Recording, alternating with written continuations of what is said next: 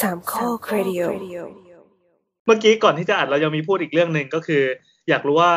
โบทอะไปอยู่อังกฤษแล้วยังโดนบูลลี่อยู่หรือเปล่า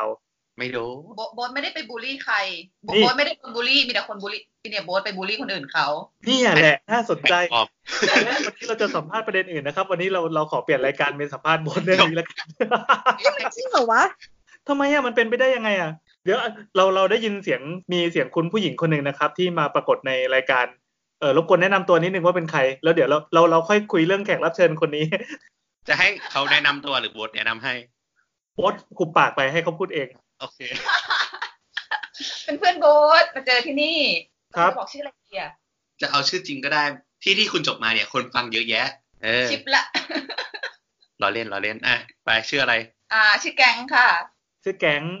แก๊งนะครับ แก๊งเป็นใครที่ไหนยังไงทำไมอยู่ๆมาเป็นเพื่อนโบททั้งที่โบทไม่ควรจะมีเพื่อน เอาจริง ๆ นะ แค่แบบไปเสิร์ชหาที่อยู่ในแมนเชสเตอร์ แล้วอยู่ดีก็มีมนุษย์คนนี้แบบไดเ c กมาหลังไมค์บอกว่าไปเรียนแมนเชสเตอร์เหรอ อ่า ได้หรือยัง แรก ๆ ก็คุยกันแบบสุภาพเรียบร้อย พูดขับพูดขา หลังๆพอเจอกันครั้งแรกเฮ้ยเคี้ยมึงจะกินเฮี้ยอะไรวะ เอาแล้ว เออ โอ้มัน นี่จะบอก มัน ว่า สกปรกตั้งแต่จิตใจแล้วอ่ะ มันก็ออกมาทางคำพูด เอาพอเหมาะพอควรให้กูมีที่เดิน ให้ให้กูกลับไปแล้วยังแบบ มีทางเดินของกูด้วย มันมีการ์ตูนญี่ปุ่นบางเรื่องไว้ที่เหมือนแบบพอเด็กมต้นอ่ะ ที่มันกำลังจะจบมสามใช่ป่ะมันแล้วมันถูกรังแกมาตลอดอ่ะพอมึงขึ้นมปลายแล้วอ่ะจงเปลี่ยนบุคลิกเป็นใครก็ได้ต่อไปนี้แบบ ให้แสดงเป็นใครก็ได้ให้แสดงว่าเป็นนักเลงเก่ามาจากโรงเรียนเดิมหรืออะไรก็ได้เงี้ย ใช่คือปกติอะพวกพล็อดอย่างเงี้ย เขาจะต้องย้อมผมไง แต่โบนอะ อ่ามั มันไม่มีไง เพราะตอนแรกอะเป็นอัปคาอ้วอะมันจะเป็นผมดำเว้ย ทีเนี้ยพอมันจะเปลี่ยนทรงผมอะมันจะต้องย้อมผมทอง แต่มึงไม่มีผมไง ไอ้ก็ก็คือก่อนมากูมีผมใช่ไหมพอกูมาที่นี่กูเปลี่ยนบุคลิกไงให้มันแบดขึ้นกูก็โกนหัวเลย อ๋อคือตั้งใจ แล้วมั แอน ด โกน คิ้วทำไมวะ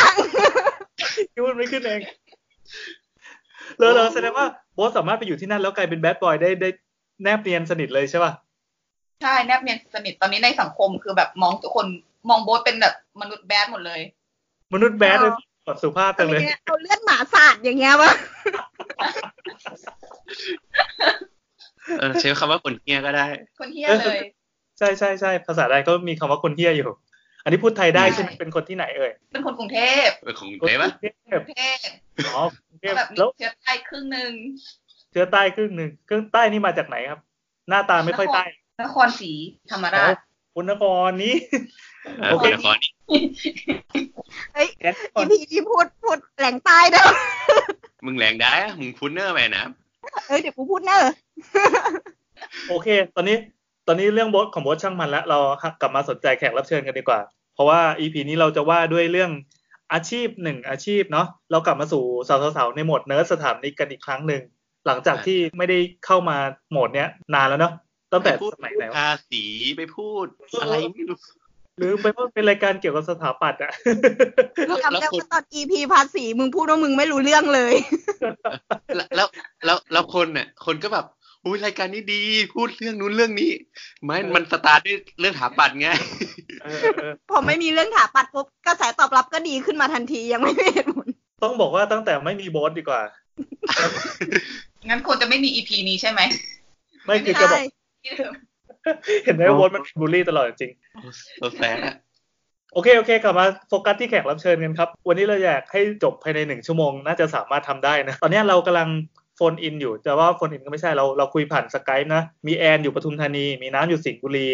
มีโบ๊ทและแก๊งนะครับอยู่แมนเชสเตอร์นะครับ ส่วนตัวยังไม่ถึงบ้านเดี๋ยวถ้าตัวถึงบ้านปั๊บตัวตัวก็น่าจะเข้ามาแจมสายด้วยกันกับเรา ก่อนอื่นเรามาแนะนำแขกรับเชิญกันอีกครั้ง ตอนนี้เรารู้ว่าชื่อแก๊ง แล้วก็ไปเจอโบทในโหมดแบดบอยโดยบังเอิญ บทแบดบอยสัตว์ โบ๊ทเอา ฟังแล้วรู้สึกแย่อะ หมดคนเฮี้ยแล้วกันหมดคนเฮี้ยแล้วกัน หมดคนเฮี้ย โอเค ถ้าพูดว่าหมดคนเฮี้ยมันฟังดูใช่มากกว่า เออโอเคโอเค อืม แล้วก็อะไรอีกวะจบที่ไหนบอกได้ไหม อ่ะจบจบลักกระบังค่ะ อ๋อลาดกระบังนะครับ นี่อายุเท่าไหร่แล้วเนี่ย อายุเท่าโบสยี่ยี่ยี่เท่าไหร่วะ ยิมกาวยิม ยี่ กาว สิบเก้าปี อ๋อ นี้ เก้าเออเฉียดเฉียดจะสามสิบแล้วนะครับ เฮ้ยเจ้าเหรอวะ มึงก็ยี่สิบเก้าสัตว์ ตัวเลข กูไปแนะนำตัวที่ขับชาบอกว่ากูอายุยี่สิบเจ็ดกูลืมไป แล้วมึงดูแบบเพื่อนที่นี่อายุแบบยี่สิบสี่ยี่สิบสามยี่สิบห้า ก็ทำตัวเนียนๆไป แสดงว่าตอนนี้เรามีคนอายุไม่ถึงสามสิบคุยกันอยู่ทุกคนเลย เฮ้ยเดี๋ยวพี่แอน ใช่ดิ พี่แอนสามหกแล้วนี่ สามเจ็ดแล้วว่ะ เอาละ ไม่สามารถปัดลงได้แล้วว่าตอนนี้คือปัดขึ้นเต็มๆแล้วว่าเน่งๆ เออ เนี่ยอ่า ช่างมันเรื่องอายุช่างมันเออรู้สึกว่ามันหยาบคายจริงด้วย ก็ พอพอพูดถึงอายุตัวเองจะเป็นเรื่องหยาบคาย แต่ถ้าเป็นพูดเรื่องอายุกับของคนอื่นเนี่ยมันจะโอเค จริงจริงจริงอ่ะทีนี้เราล่อกันมาเจ็ดนาทีแล้วนะครับ แนะนำตัวแขกรับเชิญ จบจบจบถาปัดและกระบังใช่ไหมเป็น เขาเรียกว่าเป็น สาขาอะไรคะ เออเป็นเป็นเป็นภาคอะไร ค่ะสถาปัตย์หลักค่ะสถาปัตยกรรมและการวางแผน สถาปัตยกรรมและการวางแผนอันนี้คือชื่อสาขาหลักของของที่นี่ ใช่ ใช่ไหมอืมอืมสถาปัตย์และการวางแผนเขาว่าวางแผนของสาขานี้มันคืออะไรอ่ะ มันก็คือการเหมือนกับวางแผนผังวางแผนผังเมือง เล็กๆ น้อยๆ แต่ว่าเมนหลักส่วนใหญ่คือการออกแบบตึกสถาปัตยกรรมมากกว่าค่ะ ก็คือตัวตัวตัวก้อนอาคาร ใช่ตัวก้อนตัวก้อนนั่นแหละ อ๋อแต่คำว่าวางแผนมันคือ มันมันครอบ ก็ คลุม มีการเรียนครอบคลุมถึงการวางผังเมืองบ้าง นิดหน่อย ไม่ใช่เมนหลัก ไม่ไม่ใช่เป็นสถาปัตยกรรมและผังเมืองในแบบ ไม่ใช่ค่ะ แบบที่มหาลัยอื่นอย่างนี้ อ่า โอเคเออเออแล้วตอนนี้คือทำงานทำการอะไร ตอนนี้ไม่ทำงานตกงานเป็นนักเรียนอยู่แมนเชสเตอร์ค่ะ ก่อนหน้านี้ก่อนหน้านี้ ก่อนก่อนที่จะตกงาน พี่แอนบอกว่ามึงกวนตีนเหรอ จะบอกว่าตอนเนี้ยที่เราคุยกันอะที่หน้าตาเหมือนสถามนิกที่คุยกันอยู่สามสี่คนเนี่ย ไม่มีใครเป็นสถามนิกเลย ทุกคนต่างต่าง ตกงาน เรียนสถาปัตย์มาแล้วก็ไม่ได้ทำงานเกี่ยวกับด้านนี้เลย แต่เราก็ยังจะยืนยันที่จะพูดเรื่องเกี่ยวกับวิชาสถาปนิกต่อไปนะทำงานทำการอะไรก่อนหน้านี้ อ๋อ ก่อนหน้านี้ทำงานเป็น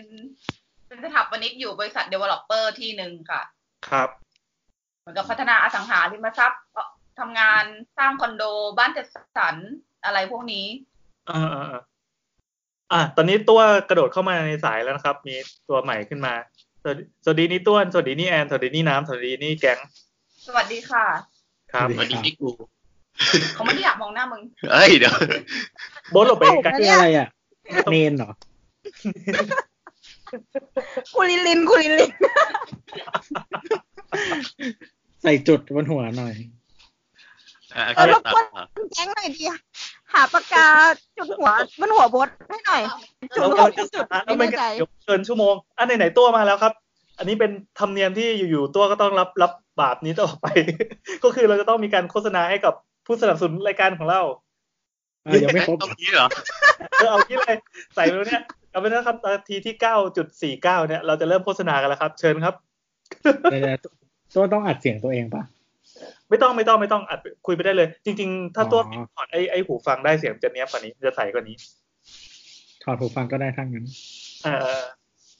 อ่ะเดี๋ยวจะพูดไกลให้ก่อนให้ตัวนะครับ คืออย่างนี้รายการเราอะดูเหมือนจะเป็นรายการเป็นรายการยักษ์จนแต่จริงๆแล้วเรามีสปอนเซอร์ด้วย มีสปอนเซอร์ด้วย สปอนเซอร์เนี่ยเขามีหน้าที่ให้ตังค์เรามา เขามีหน้าที่เลยเหรอพี่ ใช่ใช่ใช่ก็คนที่จะเป็นสปอนเซอร์เราจงทำทำตามกติกาต่อไปนี้ก็คือ จงให้ตังค์เรามา แล้วก็เราจะพูดถึงเขานิดหน่อย ในแต่ในแต่ละอีพีเสร็จปั๊บเราก็จะเอาตังค์ที่ได้มาเนี่ยไปซื้อของกิน อืม ใช่ เราก็จะมีของกินดีๆ ที่เมืองไทยเยอะแยะมากมายอิ่มเอมแล้วก็เลยให้คนที่อยู่ต่างแดนฟัง แล้ว รู้ ก็ เปล่างยัส่ง เราจะกินของดีๆทุกวันเลย ใช่ใช่ใช่ของดีมากด้วยอ่ะ มีหมูกรอบผัดไทยกากหมูอะไรอย่างเงี้ยเต็มไปหมด เออ ขอให้แคลอรี่มึงขึ้นไอ้สัตว์แคลอรี่แคลอรี่ด้วย ไปญี่ปุ่นมากินเนื้อทุกมื้อเลยน้ำหนักขึ้นมาสองโลครึ่ง นี่ไง อันนี้ก็ใช้งบรายการ เฮ้ยใช่เหรอ เอาตัวขอบคุณ ครับผมก็ อะไรวะสปอนเซอร์ของเรานะครับ ผลิตภัณฑ์น้ำยาบ้วนปากเอ็มไทยนะครับ มีส่วนผสมของเกลือหิมาลายันสีชมพูนะครับเอ่อเป็นสารฆ่าเชื้อตามธรรมชาตินะครับ โดยไม่ต้องใช้สารเคมีนะครับ ก็สามารถหาซื้อได้ที่ร้านซูเปอร์มาร์เก็ตชั้นนำทั่วไปนะครับท็อปซูเปอร์มาร์เก็ตนะครับ ร้านริมปิงซูเปอร์มาร์เก็ตนะครับแล้วก็ร้านสินค้าสุขภาพต่างๆนะครับอ่ะหมดแล้ว เนี่ยชอบชอบดูเวลาตัวแบบพูดเว้ยเพราะว่า ไม่มี เรา ส พยา คริ ยา ป ม ต์ พยายามจะโยนแบบเซอร์ไพรส์อะอยู่ๆก็โยน เอาตัวจงอ่านเอ้ยไม่ใช่จงจงพูดเรื่องสปอนเซอร์เดี๋ยวนี้ แล้วตัวเขาสามารถพูดขึ้นมาได้ทันที อืมเหมือน คือคนที่แบบชอบเมมอะไรไว้ในหัว แล้วจะบอกว่าพูดเหมือนกับพยางค์เท่ากับอีพีที่แล้วอีพีสองสองอีพีก่อนหน้านี้เป๊ะเลยนะจำได้ไงวะ เออ ก็ไม่ได้คิดสกิปเพิ่มไง ขอบคุณนะครับ ขอบคุณเอ็มไทยด้วย เราต้องพูดถึงผลิตภัณฑ์เขาหน่อยดิ คือก่อนหน้านี้ไปดูในซูเปอร์แล้วก็เจอ จบ เอออะไรวะ เจอยาสีฟันเจอยาสีฟัน ครับ แล้วเป็นคอนเทนต์ตรงไหนวะ ไปซูเปอร์แล้วเจ อยาก อ จะพูดถึงเฉยๆ เห็นพูดถึงสั้น เขาให้เงินเรามาตั้งเยอะ ไปเจอที่ไหนเจอที่ไหน เจอที่ อ๋อ แล้วไปกูเม่ไปเจอที่กูเม่ อ่าอ่าอ่าก็มีขายใช่ไหม ใช่ใช่ เออ เราไปดูน่าจะเป็นในท็อปมั้งเออในท็อปก็มี ก็ลองไปหาดูมันจะอยู่ในโซนพวกอะไรสมุนไพรต่างๆอะผลิตภัณฑ์ ยาสีฟันเด็กด้วยวันก่อนเห็น เอฟ ที่ทำ เอฟไทยอยากแบบมาเปิดสาขาที่แมนเชสเตอร์ไหมอะ ไม่มึงจะให้เขาถวายสังฆทานเหรอ ขอบินทบาทหน่อยครับ เออ เดี๋ยวให้เขาไปให้แล้วกัน โอเค แล้วเราก็เดี๋ยวเข้าสู่รายการเลยแต่ขอตัดเข้าเพลงแป๊บหนึ่งหนึ่งสองสาม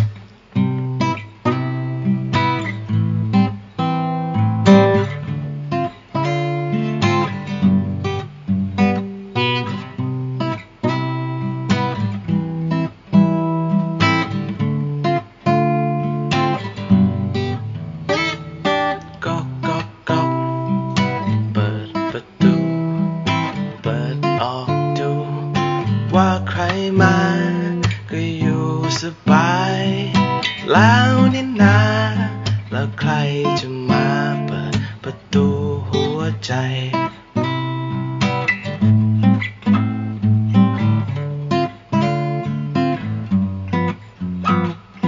ก๊อกก๊อกก๊อก เปิดประตู เปิดออกดู อ๋อเป็นเธอ ก็อยู่สบายไหมแล้วเออ จึงเปิดรับเธอเข้าประตูหัวใจ เปิดเอาไว้ถ้าใจของเธอมันคง จะตกลง ถ้าเธอไม่มีเปลี่ยนใจ เก็บรับไว้ สู่ประตูหัวใจ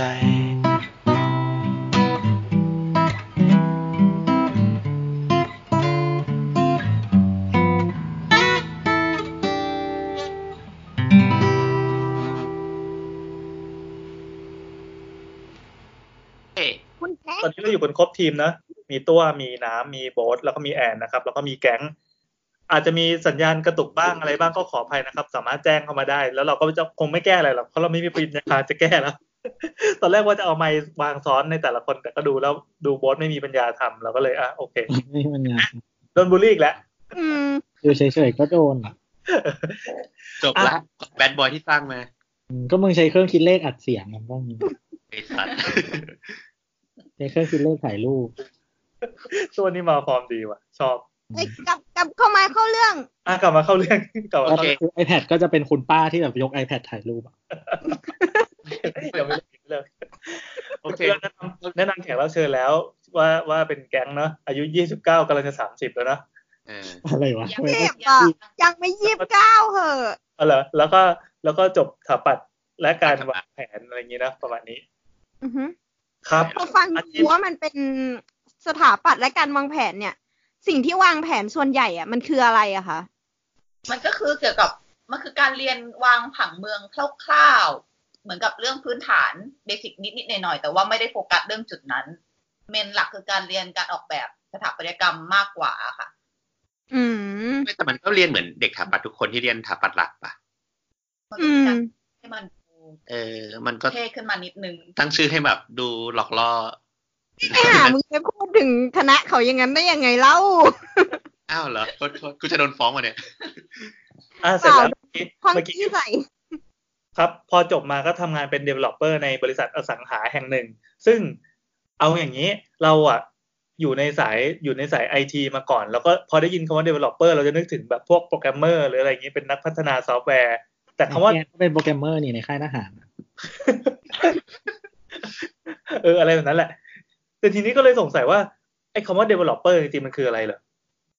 ถ้าจะเป็น developer ในสายสถาปัตยกรรมเนี่ยมันคือการพัฒนาที่ดิน หรือว่าพัฒนาอาคารเก่า เพื่อสร้างมูลค่าของมัน แล้วก็เอาไปขายในราคาที่เพิ่มขึ้น มันคือการพัฒนามูลค่า อสังหาริมทรัพย์มากกว่า คืออสังหามันมีอยู่แล้ว แต่ว่ามันอาจจะยังไม่ถูกถูกเจรไนายมันถูกปัดเป่าอะไรให้ให้ให้มันมีมีมีมีมีมีมูลค่าเพิ่มขึ้นมา ค่ะ เราเป็นคนที่ใส่ ที่ที่สร้างตั้งแต่ที่ดินเปล่า หรืออสังหาที่มาจากตึกล้างตึกเก่า อ่า มีรูปแบบ อืม คือทำขี้ให้เป็นทองนั่นเอง เหรอเหรอเราเป็นคนปัดปัดฝุ่นมันให้มันให้มันดูดี แล้วเอาไปขายอย่างเงี้ยเหรอ อ่า มันมีตั้งแต่ถ้าเกิดมาจากที่ดินเปล่า แล้วก็ตั้งแต่ทำแล้วก็ต้องออกแบบตั้งแต่แบบทำ feasibility ว่าที่ดินเนี่ยมีสามารถมี potential ในการสร้างอะไรได้บ้าง หรือว่าแบบถ้าเป็นอาคารเก่าก็จะบอกว่าเราสามารถที่จะรีโนเวทอาคารเก่าอันนั้นอะทำเพื่อเพิ่มมูลค่าได้มากแค่ไหน แล้วก็จะตัดสินใจอีกทีว่ามันคุ้มทุนที่จะเอามาพัฒนาหรือเปล่า ถ้ามันไม่คุ้มเราก็จะทิ้งมันไปแต่ถ้าเกิดมันคุ้มปุ๊บเราก็จะเอามาพัฒนาต่อออกแบบตกแต่งขายได้ตังค์ ไอ้พวกเนี้ยมันต้องมันมันเป็นงานของสถาปนิกคนนี้หรือว่ามันเป็นงานของของที่ประชุมของบริษัทอีกทีหนึ่งคืออยากรู้สเต็ปขั้นตอนการทำงานกว่ากว่าจะอ่ะตั้งแต่ตั้งแต่แรกเริ่มเลย ใครที่เป็นคนไปเห็นที่ดินอ่ะสมมติเป็นเคสของที่ดิน ไม่พี่แอนเรามาเริ่มจากโครงสร้างการทำงานก่อนไหมจะได้เข้าใจง่ายว่าระบบ ได้ได้ได้อ่ะมามามามา อ่ะเวลาเวลาในหนึ่งองค์กรอ่ะ มันมีใครบ้างละ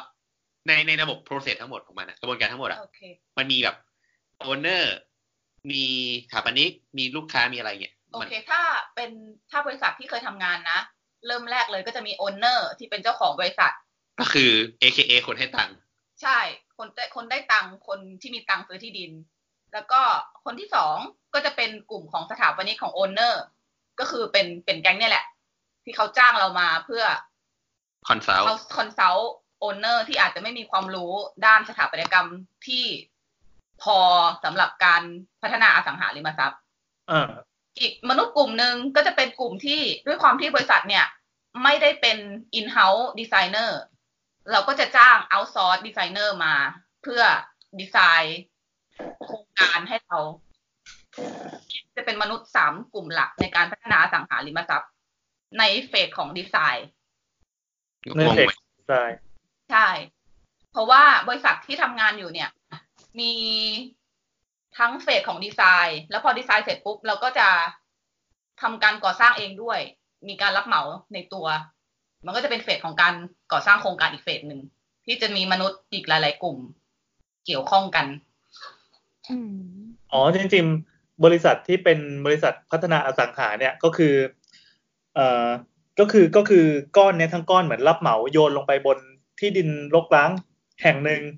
ซึ่งอาจจะเป็นของตัวของลูกค้าเองก็ได้ หรือว่าอาจจะเป็นที่ที่ที่บริษัทนี้จะขอเอามาทำเป็นโครงการเองก็ได้อย่างงี้ใช่ไหมมันมันมีหลายหลายหลายแบบ ว่าคือส่วนบริษัทอสังหาริมบริษัทพนักพัฒนาอสังหาริมทรัพย์ส่วนใหญ่เนี่ยเขาจะไม่ได้มีการรับเหมา แต่บังเอิญว่าบริษัทที่แกงเคยทำเนี่ยเขามีการรับเหมาด้วยตัวเอง มันก็เลยจะแบ่งเฟสเป็นเฟสดีไซน์ส่วนหนึ่งแล้วก็เป็นเฟสรับเหมาก่อสร้างอีกส่วนหนึ่ง อ๋อก็คือทำสองฝากทำเสร็จปั๊บก็ปั้นมาเป็นโครงการจนเสร็จขายเลย ใช่ อืมเอออย่างนี้ มันมันแสดงว่ากลุ่มลูกค้าที่เราจะไปโคด้วย มันจะมีกลุ่มคนที่มีของ แต่ไม่มีไอเดียด้วยใช่ไหม อ่าถ้าเป็นบริษัทไม่ ไม่ใช่อย่างนั้น คือถ้าเป็นบริษัทอสพัฒนาอสังหาริมทรัพย์ส่วนใหญ่คือโอนเนอร์อ่ะจะเป็นฝ่ายไปซื้อที่ดินเอง จะไม่ได้จะไม่ได้เป็นลูกค้าเสนอขายที่ดิน จะไม่ใช่เป็นลูกค้าเสนอที่ดินมาแล้วช่วยพัฒนาให้หน่อย อ๋อ โอนเนอร์นี่คือเจ้าของบริษัทเราถูกไหม ของบริษัทเรา เอ่อ คือการที่เราจะได้ที่ดินมามันคือหนึ่งคือในหน้าที่ดินเสนอขายที่ดิน อ่าอ่าอ่าอ่า คือเจ้าของบริษัทเนี่ย ไปเจอที่ดินที่อยากได้ ก็เลยไปถามหาขอซื้อ ดังนั้นเจ้าของบริษัทคือจะเป็นเจ้าของที่ดินเลย จะไม่ใช่เป็นแบบคนอื่นมาบอกว่าพัฒนาที่ดินให้หน่อย อ๋อ เอา แสดงว่า บอกว่าสรุปอย่างนี้เอ่อเอาเช่นบริษัท เอ่อสมมติบริษัทแสนสิริใช่ไหมเราก็จะรู้ว่าแสนสิริเป็นบริษัทพัฒนาอสังหาริมทรัพย์ถูกต้องไหม อ่าฮะอ่าฮะ ก็จะไปกว้านซื้อที่ที่เขาเรียกอะไร เขาอยากได้หรือ เขาอยากได้ ว่มี potential หรือ ในก ว่ามี พัฒน ศักยภาพในการ ในอนาคต เช่น ที่ตามรถไฟฟ้าที่อะไรเงี้ยถูกป่ะปึ๊บแล้วในแสนสิริอ่ะก็จะมีหนึ่งเซกชันที่เป็นสถาปนิกอยู่ อืม ซึ่งสถาปนิกอ่ะอันเนี้ยก็จะทำหน้าที่มามาคอยดูว่า ไอ้ที่ดินที่บริษัทมีอ่ะสามารถเอาไปเกิดประโยชน์อะไรได้บ้าง ไปสร้างสร้างมูลค่าอะไรได้บ้างงงไหม ไม่งงไม่งง เออพอเสร็จแล้วเนี่ยปั๊บอ่ะบริไอสถาปนิกที่อยู่ตรงเนี้ย มันก็จะสร้างเขาเรียกอะไรสร้างสร้างโมเดลขึ้นมาอันหนึ่งอะโปรโตไทป์อันหนึ่ง ที่บอกว่าต้องมีกี่หลังมีกี่อัน ซึ่งก็ทำงานร่วมกับคนอื่นๆ เสร็จแล้วอะเราก็เหมือนสร้างบีฟขึ้นมาหนึ่งอันอะเราไปไปจ้างคนอื่นต่ออีกรอบหนึ่ง ซึ่งไอสถาปนิกข้างนอกก็อาจจะเป็น A49 เป็นไม่รู้อะที่ดัง ๆอะที่ต้องไปะเพื่อออกแบบ last product อีกทีอะ อืม เออแล้วคนแต่สุดท้ายอะไอ้พวกเนี้ยก็จะต้องส่งงานกลับมาที่บริษัท เพื่อให้บริษัทตรวจว่าชอบไม่ชอบ ตรงตามคอนเซปต์ไหม ตรงตามคอนเซปต์ไหมตรงตามบีฟที่ได้หรือเปล่า แล้วก็แล้วไอ้ถามนี้คนเนี้ยก็จะทำหน้าที่เป็นมือเป็นตีนของโอนเนอร์อะอีกทีหนึ่งประสานงานกับถามนี้ข้างนอกอีกทีหนึ่ง อ่า ในที่นี้คือโอเนอร์แล้วก็แล้วก็แล้วก็เป็นตัวบริษัทเองด้วย แสดงว่าเป็นเป็นเป็นนายทุนด้วย เออเออใช่ นายทุนด้วย แล้วก็เป็นเจ้าของด้วย ใช่ ก็แสดงว่าเป็นเจ้าของโปรเจกต์ที่มีตังค์นั่นแหละก็เลยอยากจะปั้นโปรเจกต์ขึ้นมาอันนี้ แล้วก็ไอ้เรื่องการกระจายว่าจะส่งทรัพย์ให้ให้ให้บริษัทรับเหมาต่ออีกที หรือว่างานดีไซน์หรืออะไรอีกทีก็แล้วแล้วแต่โครงสร้างแต่ละบริษัทใช่ไหม ใช่ค่ะ ในไทยมีบริษัทอะไรบ้าง ที่ ที่ ทำอะไรแบบนี้เหรอ อ่ะที่ทำอาชีพประมาณเนี้ย ใช่ใช่ พวกแสนสิริมีเอพีมีพึกษาที่ดัง ๆ นะ อืม มีแบบสามมีอนันดาแต่อนันดาก็คือเอพีนี่หว่า เออไม่รู้อะ ไม่ใช่ ก็ประมาณเนี้ยค่ะ ใช่ไหมตัว พี่น้องกับ LS ตัวเสีย อะ ง ไร เนี่ย นะ ได้ยิน อะไรนะ LH ไม่ค่อยได้ยินเสียงมึงเลย ได้ยิน AP เขานามสกุลเดียวกันไงอัศวโพคิน อ๋อ อืม ซึ่ง Chill LS House ก็เป็นเจ้าของคิวเฮาอีกทีหนึ่ง โอเค อ๋อแสดงว่าชื่อชื่อเอ่อตัวเล็กๆที่อยู่ข้างใต้ชื่อบริษัทบ้านจัดสรรต่างๆ โครงการบ้านจัดสรรต่างๆบายนู่นบายเนี่ยเหล่าเนี้ยคือบริษัท develop อีกทีหนึ่งบริษัทอสังหาอีกทีหนึ่ง ใช่ CPN ด้วย CPN ทำทั้ง อ่า Resident โรงแรมแล้วก็รีเทล อืมอืมอืมอืม อืมอืม เรา ส่วนใหญ่เมื่อกี้เป็นชื่อของบริษัทอสังหาซะส่วนใหญ่ แต่จริง ๆ แล้วพวกโรงแรมนี้เขาก็ทำแบบนี้ด้วยเหมือนกัน อย่างโรงแรมสาขาด้วยอะ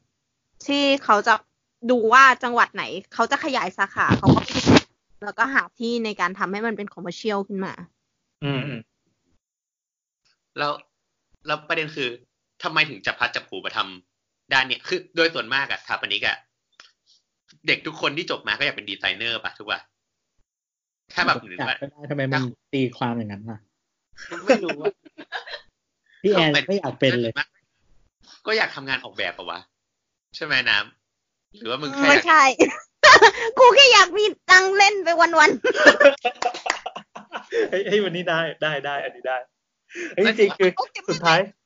สุดท้ายคนที่เรียนสถาปัตย์จบมาก็คือจบมาก็อยากมีตังค์นั่นแหละ แต่ทีนี้อยากมีตังค์ด้วยวิธีไหนล่ะ วิธีที่ตัวเองถนัดอะไรหรือเปล่าหรือวิธีที่ที่โอกาสมันอำนวย อะไรแบบนี้อาจจะชอบหรือว่าอาจจะไม่ชอบแต่เฮ้ยไปทางนี้แล้วมันน่าจะได้ตังค์มากอะไรอย่างนี้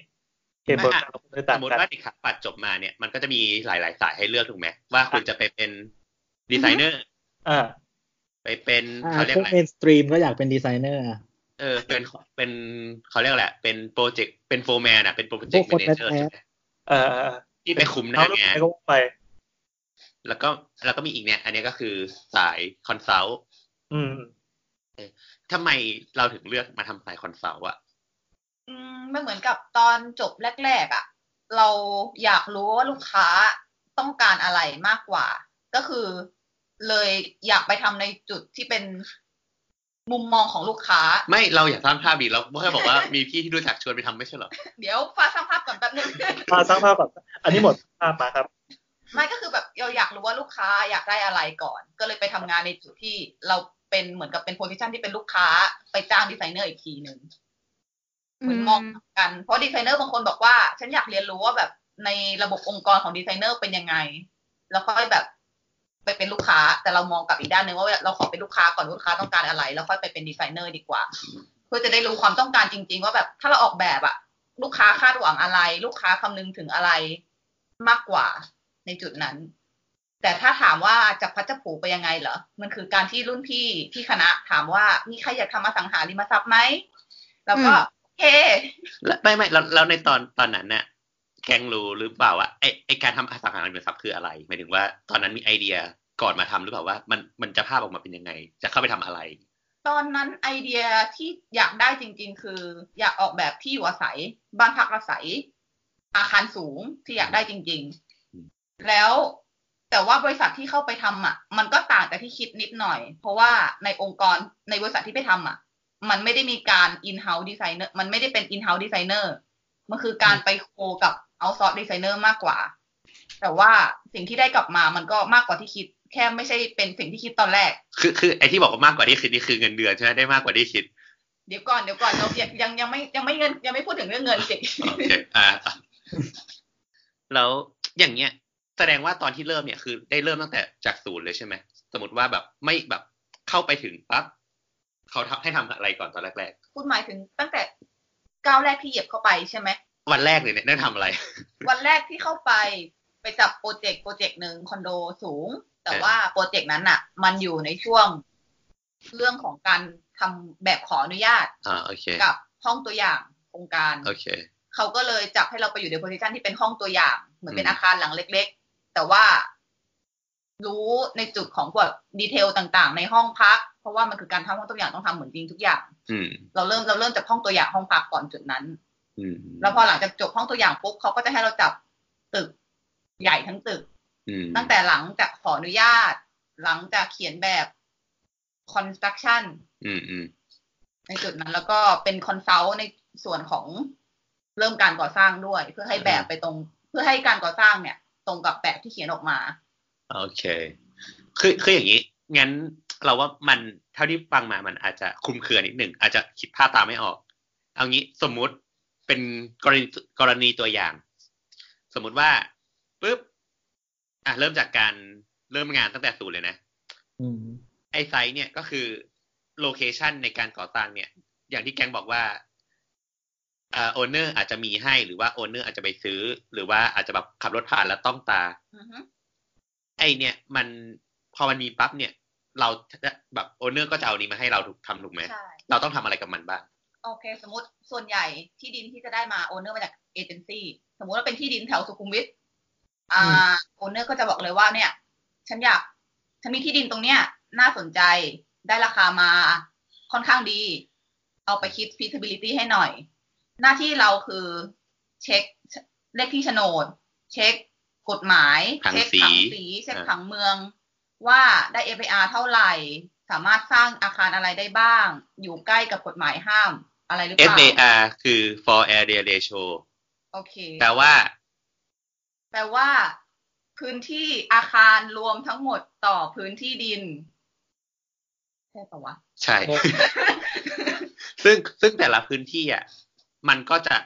มี FAR ที่ไม่เท่ากัน เช่น อ่ะ ในบางพื้นที่เช่นสุขุมวิทก็อาจจะมี FAR ที่เยอะกว่าพื้นที่โซนอื่น ที่ผังสีเป็นสีอื่น งงงงไหม อ่างงแล้วกัน โอเค สมมุติว่าที่ดินสุขุมวิทเนี่ย FAR เขาบอกว่า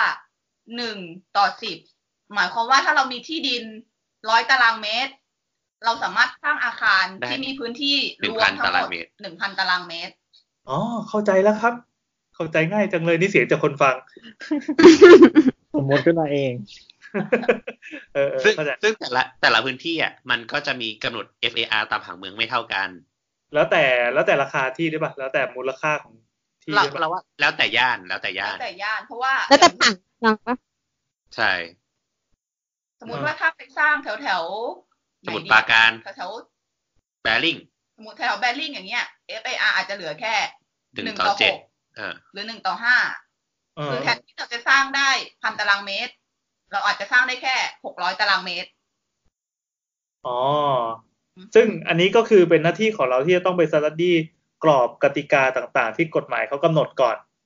ใช่ เราจะเริ่มจากกฎหมายกำหนดก่อน ซึ่งมันก็จะมีค่อนข้างหลายกฎหมายที่เราต้องเช็ค เพราะว่าส่วนใหญ่ที่เราทำอ่ะ มันก็จะเป็นกฎหมายผังเมือง กฎหมายอาคารสูง อือหือก ฎสามสิบสามแล้วก็กฎหมายควบคุมอาคารทั่วไป กฎห้าสิบห้าแล้วก็ข้อบัญญัติกทม ที่ที่เป็นหลักๆ ส่วนใหญ่ที่ใช้ ยกเว้นว่าแบบเป็น อยู่ในเขตพื้นที่ที่มีข้อกำหนดอื่น ๆ เช่นริมแม่น้ำเจ้าพระยามนก็จะมีกฎหมายหลาย ๆ อันที่แบบพ่วงตามมาด้วย อืม ก็คือเราต้องคิดให้ครอบคลุมกฎหมายทั้งหมดถูกไหม ใช่ ว่าการลงทุนครั้งนี้จะไม่มีผิดพลาด อ่าฮะแล้วพอหลังจากเราสตาร์ทที่กฎหมายปุ๊บเราก็จะเริ่มลงไซต์ว่าผังอาคารเนี่ย ได้เท่าไหร่บ้าง ซึ่งได้เท่าไหร่บ้างหมายความว่าได้พื้นที่ขายทั้งหมดเท่าไหร่ ถ้าเกิดเราคัดขึ้นอาคารสูง พื้นที่ขายทั้งหมดเท่าไหร่แล้วที่อาคารที่จอดรถ ซึ่งตอนเนี้ยมันมีอยู่สองแบบคือแบบที่เป็นอาคารจอดรถปกติทั่วไป หรือเป็นอาคารจอดรถออโตเมติก ซึ่งถ้าเป็นที่ดินแถวสุขุมวิทที่มันราคาแพงๆอ่ะ ส่วนใหญ่เราจะเป็นที่จอดรถอัตโนมัติอยู่แล้ว เพราะว่ามันใช้พื้นที่ก่อสร้างในการน้อย พื้นที่ก่อสร้างน้อยกว่า มันไม่ต้องเสียค่าทำแลบลูกไหม ใช่มันไม่ ใช่ เสีย ใช่ เป็น ถ แล น บ นหรือสเปซทำแลม อืม ซึ่งเราก็จะเอาแบบทั้งหมดทั้งมวลเรื่องดีไซน์เรื่องพื้ที่จอดรถเทคโนโลยีมาดูทั้งหมด แล้วก็เอาทั้งหมดเนี่ยทำเป็นแผนงานไปเสนอโอนเนอร์ว่าที่ดินที่คุณให้มา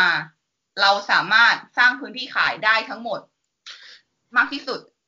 อันนี้อันนี้แปลว่าเราจะคิดเฉพาะเทอมเหมือนว่าในในในแง่มุมของที่เป็นอาคารที่เป็นพื้นที่ขายอย่างเดียว แต่ยังไม่รวมแง่ของมาร์เก็ตติ้งแง่ของการตั้งราคาแง่อะไรอย่างนี้ก็ยังไม่ยังไม่อยู่ในโปรเซสของเรา ยั ยัง ไม่อยู่ในโปรเซสของเรา เพราะว่าเราโปรเซสที่ที่แกงทำเนี่ย มันคือการบอกว่าพื้นที่ขายที่คุณได้ทั้งหมด ก็คือทำแค่ physical term ทำแค่ physical term ทั้งหมด โอ เนี่ย เค ได้มากที่สุดกี่ตารางเมตร อืมอืม ซึ่งหลังจากที่แล้วก็รูปร่างอาคารที่มันจะออกมา ตาม ตามกฎหมาย ตามกฎหมายแล้วก็ตามเชฟของที่ดินน่ะ อืม เช่น เช่นเหมือนจะเห็นอาคารที่แบบขึ้นไปเป็นอย่างนี้ แล้วก็ขึ้นแบบตัดเป็นแบบขั้นบันไดอะไรอย่างเงี้ยที่เราปะก็คือตามกฎหมายว่ากำหนดว่าอาคาร อืมถนนใหญ่ติดถนน อ่า ใช่ติดถนนนี้ ว่าถัดเข้าไปสูงได้มากขึ้น ใช่ใช่เออ แล้วแบบอย่างแอชตันอโศกนี่คือคือถือว่าคำนวณผิดไหม อ่าแฮชตันอโศกไม่ถือว่าคำนวณผิดแต่ใช้คำว่าหลีกเลี่ยงกฎหมายติดถนนใหญ่มากกว่าค่ะ เราอะอยู่เป็นไง เราดีเราดี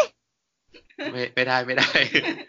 แล้วเราเล่าข่าวให้คนให้คนฟังฟัง เออ มันเกิดอะไรขึ้นครับ อ่ะตัวสรุปมาที่ข่าว ก็คือมันเป็นจริงๆใครไปเซิร์ชก็ได้นะแอชตันอโศกครับ คือเหมือนกับว่าปกติคอนโดมันต้องมีทางเข้าใช่ไหม ใช่ อ่าทางเข้าของคอนโด ซึ่งไอทางเข้าเนี่ยมันก็เขาเรียกว่าอะไร คือบางคอนโดอ่ะ ถ้าทางเข้ามันเล็กมากอะมันทำให้พื้นที่สร้างอะไรเงี้ยที่คือพื้นที่ติดถนนมันแคบอ่ะทำให้พื้นที่สร้างมันลดลง เออ อือฮึ แล้วทีเนี้ยก็คือบางคอนโดเขาใช้วิธีอย่างเช่นว่า อ่า ถ้าซื้อที่ข้างหน้าไม่ได้เขาก็ใช้วิธีเช่าหรืออะไรอย่างเงี้ยแทน เช่าอะไรอ่ะ เช่าที่ดิน เช่าทางเข้า เช่าทางเข้า เช่าจากคนอื่นเงี้ยเหรอ เช่าจากคนอื่น อ๋อ ขอขอเป็นใช้เป็นทางผ่านเดี๋ยวเราก็จ่ายตังค์ให้อย่างเงี้ยเหรอ ใช่ใช่ใช่ คือเขาก็ทำอย่างเงี้ยเป็นปกติใช่ไหม มันก็มีหลายที่นะที่เคยเห็นอ่ะ เออเออเออ เออ แล้วไงเราย้อนผิดปกติยัง ไม่ ไง แต่ว่ากรณีนี้ก็คือเหมือนทางที่เขาใช้อะมันเป็นที่ของรถไฟฟ้ามหานคร อ่า เออซึ่งมันจริง ๆ แล้วเบสิค l ีมันคือหน่วยงาน ถือว่าเขาเรียกว่าอะไรรัฐเป็นเจ้าของอะ อืม มันก็เลยเหมือนแบบประหลาดไงนึกออกปะที่รัฐจะให้เช่าที่แบบนี้แล้วคือ เช่าเป็นคือมันต้องเช่าระยะยาวอยู่แล้ว แล้วมันจะกลายเป็นภาระจำยอมที่แบบว่าคุณต้องให้ใช้ตลอดไปไม่มีทางเปลี่ยนไปทำอย่างอื่นได้นึกออกปะ ห้าสิบปีขึ้นไป ใช่ไหม อื อื ม ม จนกว่าตึกจะถูกทุบอะก็คือ ครอบครองโดยปริปักษ์ ใช่ผ่านไปสิบปียังไงมันก็ต้องให้เป็นทางเข้าออกไปตลอด อืม อืมมันก็จะมีความแบบไดเรม่านิดหนึ่งนะ ใช่แล้วเขาคือพอเป็นคือถ้าเป็นที่ของเอกชนมันก็เรื่องหนึ่งแต่ว่าที่ของรัฐเนี่ยมันก็เลยเหมือนกับว่าแบบ ยังไงวะอะไรอย่างเงี้ย เออแบบมันว่ามันก็แบบมีความแบบเอื้อให้เอกชน ใช่มันคุมเครือไง จริง ๆ ก็คือมันไม่สามารถทำสัญญาได้ แต่ว่าพอมันถูกทำเป็นสัญญาอย่างเงี้ย มันอาจจะไม่มีตัวสัญญาที่จ่ายเป็นเงิน ดังนั้นเนี่ยมันเป็นผลประโยชน์ให้กับคอนโดที่เขาจะไม่ต้องจ่ายตังค์ทางเข้าด้วยซ้ำอะไรอย่างเงี้ย อันนี้เป็นโคเทชันของน้ำนะฟ้องก็ฟ้องน้ำ รบกวนคาดหน้าหนูให้ด้วยนะคะ ไม่เห็นเรามีแต่เนียงพอรูปน้ำจะอยากสายย้อนไปแล้ว โอเค เข้าเรื่องต่อคราวคราวเนี้ยพอพอได้ไอ้ที่บอกว่าเป็นฟิสิกอลเทอมมาแล้วใช่ป่ะแล้วทำยังไงต่อต้องไปคุยกับใคร หลังจากนั้นต้องเข้าที่ประชุมต้องคุยกับมาร์เก็ตติ้งหรือเปล่าคุยกับ ยังไงหรือว่าให้เจ้าของต้องแอปโพสก่อนอึ้งไป โอเคพอได้ physical term ปุ๊บข้อข้อมูลที่เราต้องให้ owner มันคือว่าได้ตึกกี่ชั้น พื้นที่ขายเท่าไหร่ พื้นที่ก่อสร้างเท่าไหร่ ได้ห้องกี่ห้อง ได้ที่จอดรถกี่คัน หลักๆ คือประมาณนี้ แล้วก็เอาไปเสนอให้ owner ซึ่งก็คือเจ้าของบริษัทเนี่ย เขาก็จะไปคิดว่าค่าที่ดินเท่าไหร่ ค่าก่อสร้างเท่าไหร่ ค่าราคาขายเท่าไหร่แถวนั้น ซึ่งจุดตรงเนี้ย เราไม่รู้ว่าเขาใช้วิธีการคำนวณอะไร อืม แล้วเขาก็จะออกมาว่าแบบโอเคที่ดินเนี่ย มีความเป็นไปได้มีความคุ้นทุน เขาก็จะ อ๋อ การที่ดินนี้ อ๋อ อ๋อก็ในพื้นที่เนี่ยก็อาจจะยังไม่ซื้อก็ได้ถูกไหม ใช่ ก็คือกูเล็งๆละ เล็งๆไว้แล้วแล้วก็เอามาให้เราทำว่าแบบเฮ้ยมันเป็นไปได้ ถึงจะซื้อ แต่ถ้าเกิดเราทำปุ๊บเขาเห็นว่ามันไม่คุ้มมันไม่ได้เขาก็จะปล่อย อืม อืม ก็แสดงว่าการ ก็คือเกตอะ เออเออคือเราเราอาจจะยังไม่ได้เป็นเจ้าของนั้นที่นั่นก็ได้ใช่ไหมแต่คือเอาโครงการมาปั้นดูก่อนว่าเฮ้ยอันเนี้ยคุ้มหรือเปล่าน่าซื้อหรือเปล่าถ้าหรือไม่ก็เปรียบเทียบกันเฮ้ยวันนี้เรามีตังค์อยู่ห้าร้อยบาท เราจะซื้อที่ดินอันไหนดีกว่ากัน ในการเอามาทำเป็นทำเป็นโปรเจกต์แล้วเราเราแฮปปี้กว่ากันเงี้ยใช่ไหม ใช่ อ๋อครับ และพออย่างนี้ปั๊บอ่ะโอนเนอร์ไปคิดละสมมติว่าตัดสินใจจะซื้อที่ที่นี่แล้วอะแล้วยังไงต่อ พอตัดสินใจที่จะซื้อที่ที่นี้ปุ๊บ มันก็จะเป็นการประชุมในแง่ของ in-house designer อืม กับ owner แล้วก็อาจจะมี marketing มารวมบ้าง แล้วก็เป็นฝ่าย BD คือ business develop มาคุยว่า มาคุยว่าตรงเนี้ยคอนเซปที่ควรจะเป็น หรือว่าขนาดห้องที่ควรจะขายณที่ที่นั้นน่ะ มันควรจะเป็นแบบไหนหมายเพราะเหมือนกับตัวอย่างเช่นที่สุขุมวิท ตอนนี้ตอนนั้นเทรนด์ขายคนญี่ปุ่นอาจจะมาแรง ดังนั้น อ่า อาจจะเป็นของคอนโดเพื่อขายคนญี่ปุ่น ขนาดห้องตอนนั้นอาจจะเป็นแบบเน้นอยู่อาศัยคนเดียวเลยสัดส่วนของห้องหนึ่งห้องนอนอาจจะเยอะกว่าอะไรแบบเนี้ย มันก็จะเป็นรีฟคร่าว อืมอืมอืมได้ได้ ๆรีฟคร่าวๆปุ๊บก็จะตรงนั้นอะเราก็จะเป็นคอนเซ็ปต์แล้วก็เอาไปจ้างสถาปนิกข้างนอกในการดีไซน์โครงการนั้น คือพอคุยเสร็จแล้วก็คือเหมือนว่าเราออกบีฟขึ้นมาหนึ่งอัน ใช่ เราออกบิดขึ้นมาหนึ่งอัน โดยใช้ proposal physical proposal อ่ะ ที่เราเสนอให้โอนเนอร์ตั้งแต่แรกอ่ะ อ่าฮะ เอาไปบีบสถาปนิกที่เราจะจ้างอีกทีหนึ่ง อืม เพื่อบอกว่าเราเคยทำตึกเป็นไปได้ในพื้นที่ขายเท่านี้ ดังนั้นถ้าคุณจะออกแบบคุณก็ต้องได้ประมาณนี้ หรือบวกลบห้าเปอร์เซ็นสิบเปอร์เซ็น อืมอืมอืม แล้วตอนเนี้ยเราหมายถึงตัวแก๊งเนี่ยอยู่ในนั่งอยู่ในตำแหน่งไหนของของของของลูกนี้ ตกแกงนั่งอยู่ในตำแหน่งสถาปนิกของโอนเนอร์ที่ปรึกษาของโอนเนอร์ ก็คือไอโครงการไอตัวตัวแรกสุดเลยใช่ไหมที่ไปดูเพื่อเรื่องกฎหมายอะไรต่างๆ แล้วเป็นคนพันออกมาเป็น proposal ตัวนี้ขึ้นมา เป็น proposal แล้วก็ proposal ตัวนั้นอะไปบีบดีไซเนอร์ข้างนอกอีกทีหนึ่ง อ่าซึ่งก็ไปคุยกับสถาปนิกอีกทีหนึ่งแต่เป็นสถาปนิกที่จะมารับรับรับงานจากตัว ใช่ developer ที่จะมาดีไซน์อาคารจริง อ๋อ โอเค คือคราวเนี้ยที่บอกว่าพอไปคุยมาเรียบร้อยละ ส่งให้ถามนิกละ ๆ แล้วก็หลังจากนั้นหน้าที่ของเรามีอะไรต่อ หน้าที่ของเราคือ เดี๋ยวเดี๋ยวเดี๋ยวแป๊บนึงนะ คือตอนเนี้ย ตอนนี้คือเราจ้างถามนิกข้างนอกแล้วถูกถูกต้องไหม ใช่ ฮะ มันมันมีกระบวนการที่เราต้องคิดว่าทำไมต้องเป็นเจ้านี้เจ้านี้เจ้านี้ไหมต้องไมต้องเป็นแบบบริษัท A บริษัท B บริษัท C ด้วยความสัตย์จริงเลยนะ เอ่อหนึ่งคือเราก็จะจ้างบริษัทที่เราเคยใช้ เราก็จะรู้แบบเหมือนกับรู้แกวอยู่ว่าแบบสไตล์เขาเป็นแบบไหนสไตล์เป็นที่แบบเราชอบเขาสามารถปรับเปลี่ยนตามไปแบบที่โอนเนอร์ชอบได้ หรืออีกแบบหนึ่งคือจ้างสถาปนิกที่ ราคาถูก ราคาถูกนั่นนั่นก็ส่วนหนึ่งเดี๋ยวเดี๋ยว ราคาแล้วก็มีชื่อเสียงในระดับหนึ่ง ซึ่งการ อืม จ้างสถาปนิกที่มีชื่อเสียงเนี่ย มันอาจจะเป็นจุดขายก็ได้ว่า โครงการนี้สร้างด้วย เอาใครเดีย เอ่อสมมุติ บริษัทนี้ สร้าง ซึ่ง ด้วยบริษัทนี้ ซึ่ง อ่า แบบคนส่วนใหญ่รู้จัก มันก็จะ อ่า เหมือนกับจุดขายอย่างหนึ่งว่าเฮ้ย เราได้สถาปนิกดีในการสร้างโครงการนี้นะ อ๋อ ะไรแบบนี้ อ๋อ คือส่วนที่เราเลือกด้วยเนี่ย เราก็ได้จอยกับการเลือกสถาปนิกด้วย ไม่ใช่มาร์เก็ตติ้งอย่างเดียว ถูกไหม ใช่ค่ะ แต่ว่าหลักๆ คนที่เลือกคือโอนเนอร์เจ้าของโครงการมากกว่า ซึ่งเขาเรื่องเราก็จะเป็นคนดีลราคานู่นนี่นั่น อืม เราเพียงแต่ ทีเนี้ยตอนกระบวนการเนี้ยคอนเซปต์มันเริ่มมาหรือยังอะคอนเซปต์โครงการ คอนเซ็ปต์ก็จะเริ่มมาแล้ว หลังจากที่เราบีฟบีฟกับสถาปนิกคอนเซ็ปต์ก็จะมาแล้วว่า โครงการนี้อยากได้แนวญี่ปุ่น ต้นไม้เยอะ เออ ๆ อ อะไรแบบเนี้ย ไม่คอนเซ็ปต์นี้คือบริษัทเอาซอร์สที่เป็นสถาปนิกอะเป็นคนเสนอหรือว่าเราเหมือนเหมือน ถ้าสมมติสมมตินะ เราเอาอย่างงี้เหมือนเราอะไปแบบพินเพลสมาเยอะๆ แล้วก็ส่งให้สถาปนิก หรือว่าสถาปนิกจะเป็นบอกว่า ผมว่าอย่างนี้ดีกว่าครับ ไม่เราจะไม่ได้ให้คอนเซ็ปต์เป็นแนว Pinterest เราจะให้คอนเซ็ปต์เป็นแนวว่า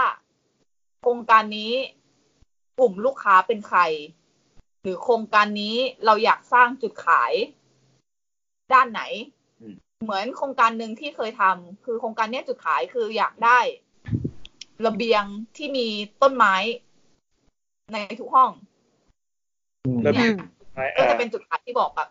ดีไซเนอร์ไปว่าอยากได้แบบเนี้ย ก็คือคร่าวๆ คร่าวๆ ไม่ถึงขั้นว่าแบบให้ให้รูปพินเทเลไปว่าอยากได้ตึกแบบนี้ เพราะเราว่ายังเรายังเปิดความคิดสร้างสรรค์ให้กับ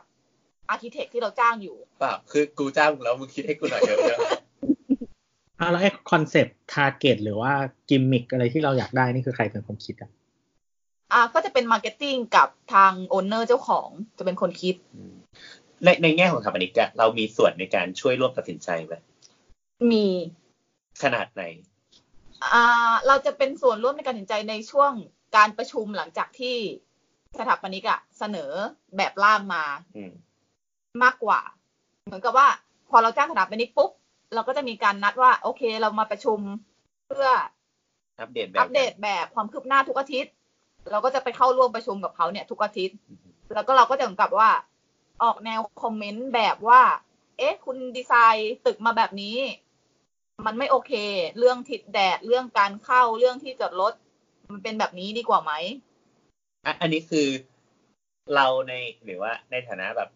ส่วนบุคคลที่สามารถไปคอมเมนต์แบบสถาปนิก หรือว่ามันคือมติร่วมของบริษัทที่ควรจะทำอย่างนั้น มันเราเป็นอยู่ในจุดที่คอมเมนต์แบบของสถาปนิกในนามของเจ้าของบริษัท สมมุติเป็นคุณ นี่เรานึกออกนึกออกตำแหน่งเนี้ยคือ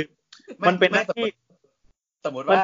ที่ที่ที่ฝั่งคนดีไซน์หรือว่าคนที่ทำโครงการมาให้เอ้ยทำเป็นฝั่งดีไซเนอร์แล้วกันจะเกลียด ใช่ เพราะต้องมาทะเลาะกันทะเลาะกันไม่พอไว้ยคนเนี้ย ดันไปนั่งอยู่ฝ่ายลูกค้า ซึ่งดันมามารู้ไส้รู้พุงเราอะ มัน อืม มันเหมือนกับว่าสมมติโบ๊ทไม่มีความรู้เรื่องสถาปนิกเลย เออ แต่โบ๊ท อ่า อยากสร้างบ้านหลังนึง เออ โบ๊ทเลยไปขอให้เพื่อนที่เป็นสถาปนิกบอกว่า เฮ้ย ไปช่วยคุยกับสถาปนิก เป็นเพื่อนกูหน่อย เออ เออเออ เออ อะไรแบบนั้นอ่ะ สถานที่คนนั้นที่โดนจ้างก็จะเกลียดมากแบบเอ้ยแบบกูอุตสาห์จะหามุกมาหลอกเนี่ยหลอกไม่ได้เพราะคนนี้รู้ทันเออเอ ใช่ อ นั่นคือหน้าที่เรา แล้วแล้วมันมันมันมีความกระอักกระอ่วนไหมสมมติว่าคุณต้องไปประชุมงานกับคุณ สมมติว่าดอบอนอเนี่ยดอรอบอน ดอบดอ ดับเบดอ ดับเบิลดอ เออสมมติคุณต้องไปประชุมงานกับคุณดับเบิลดอเนี่ยแต่คุณคือคุณแก๊งที่ตอนนั้นอายุสักยี่สิบหกเนี่ยต้องไปคอมคอมเมนต์แบบของคุณดับเบิลดอเนี่ยคุณรู้สึกแบบมีความกระอักกระอ่วนไหม อ่า คือ มันควรจะสะใจป่าวะ มึง เยี่ยวใส่อย่างเงี้ยเหรอ เราก็ไม่ได้คอมเมนต์แบบจับผิดเขาขนาดนั้น มันคือการคอมเมนต์แบบช่วยกันคิดมากกว่า เชิง แบบเชิงสร้างสรรค์ว่าเรามีเหตุผลที่จะคอมเมนต์เขาแบบนี้ อืม ไม่ได้แบบไปจับผิดว่าแบบอันนู้นไม่ดีอันนี้ไม่ดี อืม แล้วเพื่อการหาข้อตกลงที่อยู่ตรงกลางมากกว่า อันนี้ในมุมมองสวยๆของเรา มุมมองสวยๆเราเก่งนี้แต่คนที่ ไม่ คิด ห เอา ลังไมค์เราไม่ได้พูดอย่างนี้นี่ หลังไมค์เราไม่ได้พูดอย่างนี้นี่ หลังไมค์เราบอกว่าโอ้ยเชี่ยกากเนี่ย มันมันก็มีบางอันที่แบบคิดมาได้ยังไงอะไรแบบเนี้ย เออ เราก็จะเมนคอมเมนต์เขาไปตามตรงว่ามันไม่โอเค มันไม่ได้ คุณจะมาลดพื้นที่ขายเราแบบนี้ไม่ได้ เราก็โชว์แบบให้คุณแล้ว ว่าความเป็นไปได้อะมากที่สุดคือเท่าเนี้ย คุณก็ต้องทำให้ได้เท่าเนี้ย ม อย่างน้อยอะ อะไรแบบนี้ อ๋อ ก็คือห ก็ น้าที่ของเราคือรีเช็ค รีเช็ค ครับ อ่า เพราะว่าไม่ใช่ว่าเราไม่คิดเราคิดมาก่อนแล้ว เราถึงให้คุณทำในคอนดิชันที่เป็นไปได้ อืม ดังนั้นคุณจะมาบอกว่าทำไม่ได้เป็นไปไม่ได้ ไม่ได้ เออ มีมีใครคำถามอะไรเพิ่มเติมไหมเห็นว่า น้ำมีอะไรจะถามไหม ไม่อะ ดังนั้น โอเค แววตาแววตาของสถาปนิกที่เราคุยด้วยเนี่ยเขาจะแบบทำไมมึงไม่ทำเองเงี้ยแบบมีแบบอย่างเงี้ยไหม ขอย้อน ขอย้อนกลับมานิดหนึ่งได้ปะพอดีสงสัยตอนการสร้างโปรแกรม แล้วนึงมันงอ่ะหรอ เป็นไหมตัวโอเค ไออะไรนะ เออ ในการที่ความสามารถในการที่เราไปเม้นงานคนอื่นเนี่ย อันนี้คือเป็นความสนุกอย่างหนึ่งที่ทำให้เราเลือกงานนี้ว่ะ เราไม่ได้คาดหวังที่จะเราไปคอมเมนต์งานคนอื่นนะตอนที่เราสมัครมา นี่นี่ไงที่เขาบอกว่าเนี่ยก็ได้อะไรที่มากกว่าที่คิดอะ แต่เราเพิ่งไปค้นพบความสนุกหลังจากที่เราเข้าไปแล้ว นี่นี่ไงที่เขาบอกว่าได้อะไรที่มากกว่าที่คิดไงใช่ไหมอันนี้คือสิ่งที่มากกว่าที่คิดใช่ไหมโอเค พอดีขอย้อนกลับมานิดนึงไอการสร้างโปรแกรมเนี่ย พอดีที่บอกว่าเราหาสิ่งที่แบบเป็น feasibility ทั้งหลายเนี่ยที่บอกว่า physical term เนี่ย อือฮึ การสร้างโปรแกรมเนี่ยเรามีส่วนร่วมในการช่วยกันสร้างโปรแกรมไหมเช่นแบบ ควรจะต้องมีพื้นที่คอนโดเท่านี้รีเทลเท่านี้ อะไรเงี้ยเวลาที่เป็นธนาคารมิสยูนะถามอันนี้มีส่วนร่วมนี้หรือว่าเป็นเจ้าของเองที่บอกว่า ผมอยากได้อาคารที่เป็นมิสยูอย่างนี้ครับอย่างเงี้ย อ่าถ้าเป็น proposal แรกเริ่มเลยอ่ะ อืม เราจะเป็นคนกำหนดมากกว่าว่า โอเค คอนโดส่วนใหญ่มันเป็น mixed use อยู่แล้ว ดังนั้นพื้นที่ชั้นหนึ่งหรือชั้นสองเนี่ย มันก็จะเป็นพื้นที่ดีเทล ร้านค้าเป็นล็อบบี้เราก็จะกำหนดตรงจุดนั้น แล้วก็กำหนด facility ว่าแบบมีสระว่ายน้ำมียิม มีห้องซาวน่า เออ มันก็จะเป็นพื้นที่คร่าวๆว่าโอเคยิม ขั้นต่ำก็จะประมาณแบบห้าเมตรคูณสิบเมตร อืม ณจุดณจุดจุดนั้นมากกว่า อืม คือคือเรามีส่วนร่วมในการเขาเรียกอะไรอะ กำหนดปัจจัยพื้นฐาน กำหนดปัจจัยพื้นฐานไอเองของพวกเนี้ยมันคือเป็นแบบเป็น principle book เลยป่ะแบบหรือว่าเป็นแบบตามตำราเรียนจะต้องเป็นอย่างนี้ป่ะ หรือว่ามันแล้ว เอ แต่ อ หาหาตัวเลขมาจากไหนอ่ะ ถ้าเป็นขนาดพื้นที่ร้านค้าอะไรพวกเนี้ยมันพื้นที่จริง ๆอ่ะมันมาจากเชฟของที่ดินมากกว่า ว่ารูปแบบอาคารอ่ะ มันจะเป็นมันจะขึ้นเป็นเชฟอาคารก่อนว่าอาคารที่เป็นไปได้ต้องเป็นเชฟตัว L ตัว H หรืออาคารจัตุรัส แล้วเชฟของร้านค้า มันจะมาตามคอของอาคาร ว่าคอของอาคารมันคือเหมือนกับพื้นที่ circulation อะแนวตั้ง แล้วก็การจัดวางอาคารน่ะการจัดวางฟังก์ชันต่างๆ มันจะมาตามรูปแบบอาคารมากกว่า แต่ว่าในส่วนของพื้นที่เรียกอะไรนะจำนวนที่จอดรถอะมันก็จะมีสูตรคำนวณจากกฎหมาย ว่าพื้นที่อาคารทั้งหมดลบพื้นที่จอดรถหารด้วยร้อยี่สิบก็ได้จำนวนที่จอดรถมา อือฮึ เอยไอไอเลขร้อยี่สิบนี้คือ มันไม่ได้กับทุกพื้นที่ถูกต้องไหม มันก็ขึ้นอยู่กับในโลเคชันนั้นๆถูกไหมเพราะว่าร้อยี่สิบก็ไม่สามารถใช้กับพื้นที่อย่างต่างจังหวัดได้ถูกไหม ใช่เฉพาะกรุงเทพ โอเค ไม่เดี๋ยว เดี๋ยวเผื่อน้องๆ ไปฟังแล้วก็บอกว่า เอ้ยเนี่ย พี่แก๊งเนี่ยเมนชั่นโคเทชันไปเลยว่า 120 ตารางเมตรต่อคันเนี่ยจะชิบหายแล้ว จริงๆอ่ะมันคือกะมันคือกฎหมายของไม่แน่ใจว่าของกรุงเทพหรือของกฎ ของกท กระ ม ทรวง มั้ง 55จริๆ ของก น ท มี ม พื้นของกทม เราจำได้ว่ามันมีทั้งสองอย่าง แต่ว่าของกทมอ่ะจะเยอะกว่าปกของตัวพรบ อืม ไม่ไม่แน่ใจนะ แต่ว่าจำได้ว่าเป็นอย่างนี้ ด่าน้ำนะด่าน้ เออด่ากูได้ แล้วมันมีแบบ adjust พวกดีเทลเพื่อแบบว่า ให้มันแบบกลับไปหาคอนเซปต์หรือว่าสถานที่หรืออะไรเงี้ย adjust ตามแบบแต่ละโครงการอะไรอย่างงี้ป่ะ ำ ไม่เข้าใจขอคำถามอีกที ก็คืออย่างเช่นว่าไอ้วิธีการอ่าคำนวณพื้นที่ร้านค้าหรือว่า คือจริงๆแล้วสุดท้ายเราไม่ได้ทำเพื่อมีแค่มีกฎหมายไง อืม อือฮึ อ่าอ่า เออเพราะฉะนั้นทุกครั้งอะมันต้องมีการ adjust เพื่อให้มันเหมาะกับสิ่งที่เราจะขายหรือเปล่าอะไรเงี้ย แล้วตรงนี้ใครเป็นคนกำห อ๋อน ใน ด ในเรื่องของมาร์เก็ตติ้งถูกป่ะ อืม คือถ้าเป็นถ้าเป็นในเทิงของมาร์เก็ตติ้งจุดนั้นอ่ะ มันก็จะไปอยู่ในส่วนของช่วงเริ่มต้นดีไซน์ จะไม่ได้เป็นส่วนในส่วนของ proposal ละพอเป็นเริ่มต้นดีไซน์ปุ๊บทางมาร์เก็ตติ้งก็จะเริ่มคิดแล้วว่าร้านค้าที่จะเอามาลงในส่วน mix use ชั้นหนึ่งเนี่ย เป็นอะไรบ้าง อย่างเช่น โอ้ ถ้าจะเอาเซเว่นหรือ Family Mart มาลงเนี่ย เขาก็จะบอกแล้วว่าพื้นที่ requirement ขั้นต่ำกี่ตารางเมตร สมมุติแบบร้อยตารางเมตร ก็จะบอกเลยว่าขอกันพื้นที่ร้อยตารางเมตรสำหรับซูเปอร์มาร์เก็ตหรือว่าเป็นร้านกาแฟที่จะขอแค่ยี่สิบตารางเมตรก็พออะไรแบบนี้ จะเป็น อืม พาร์ทหลังๆ ในส่วนของงานดีไซน์มากกว่า จะไม่ใช่เป็นเริ่มต้นของ proposal อ่าโอเค คราวเนี้ยอ่ะเราก็ไปประชุมแบบเนี่ยไปตบตีกับดีไซเนอร์ ตบตีกับคนนู้นคนนี้มากมาย เราทำอะไรต่อหลังจากนั้น สมมติว่าแบบเสร็จละไฟนอลละหน้าที่ของประธานบดีที่แก๊งทำเนี่ยทำอะไรต่อ ก่อนที่จะไฟนอลน่ะ มันก็ต้องต้องมีการตบตีในส่วนของ EIA EIA คืออะไรครับ EIA คืออะไรวะ Environment เป็นวันเมน Impact Assessment มันคือการประเมินผลกระทบสิ่งแวดล้อม อ่ะ อ่า คือให้ให้เกรดก็คือมักจะใช้ในกรณีที่เป็นอาคารใหญ่ ถูกต้องไหม ก็มันมีกฎหมายอยู่ว่าเท่าไหร่ต้องทำ EIA มันมีกฎหมายอยู่ว่าแบบพื้นอาคารสูง หรืออาคารที่เกิดมีพื้นที่เกินกี่ตารางเมตรต้องทำ EIA หรือเป็นแบบโรงแรมที่มีจำนวนห้องเกินกี่ห้องต้องทำ EIA ประมาณนี้จำไม่ได้เป๊ะ อืมอืมอืม ๆในภาคของ EIA อ่ะเราก็จะไปเข้าร่วมประชุมในแง่ของเจ้าของโครงการ ในในในในบทบาทของเจ้าของโครงการ ว่าโครงการนี้ เป็นยังไงมีพื้นที่เท่าไหร่ แต่ว่าโดยส่วนใหญ่อะเราก็จะจ้างตัวแทน EIA ในการทำรายงาน แทนเราอยู่แล้ว เราแค่ไปนั่งในส่วนที่ถ้าเกิดเขาถามในส่วนของเจ้าของโครงการอะเราก็จะเป็นคนตอบคำถาม อืม ตรงจุดนั้น แล้วก็หน้าที่อีกอย่างหนึ่งของ in-house designer คือการรวบรวมแบบ ก็คือทั้งหมดเป็นพาร์ท EIA ปุ๊บเราก็จะเป็นคนรวบรวมแบบ EIA ตรวจสอบว่าครบถ้วนกระบวนความไหม แล้วก็ส่งให้บริษัทตัวแทน EIA หรือว่าในพาร์ทของการขออนุญาตเนี่ย เราก็จะเป็นคนรวบรวมแบบขออนุญาต แล้วก็มีการดีลเข้าไปคุยกับฝั่งของกทม หรือฝั่งตรวจแบบเนี่ย เพื่อไปตรวจคร่าวๆก่อนว่า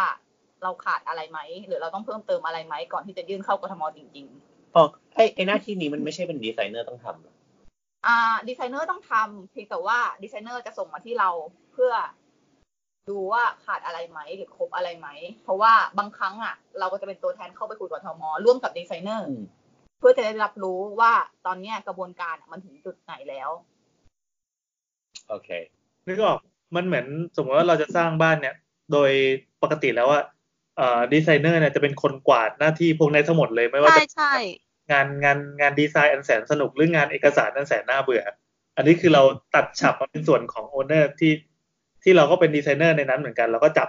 ไอ้พวกงานพวกนี้ที่ต้องรับผิดชอบโยนไป แล้วก็ฝั่งดีไซน์ก็โยนไปให้ฝั่งให้ดีไซเนอร์ไป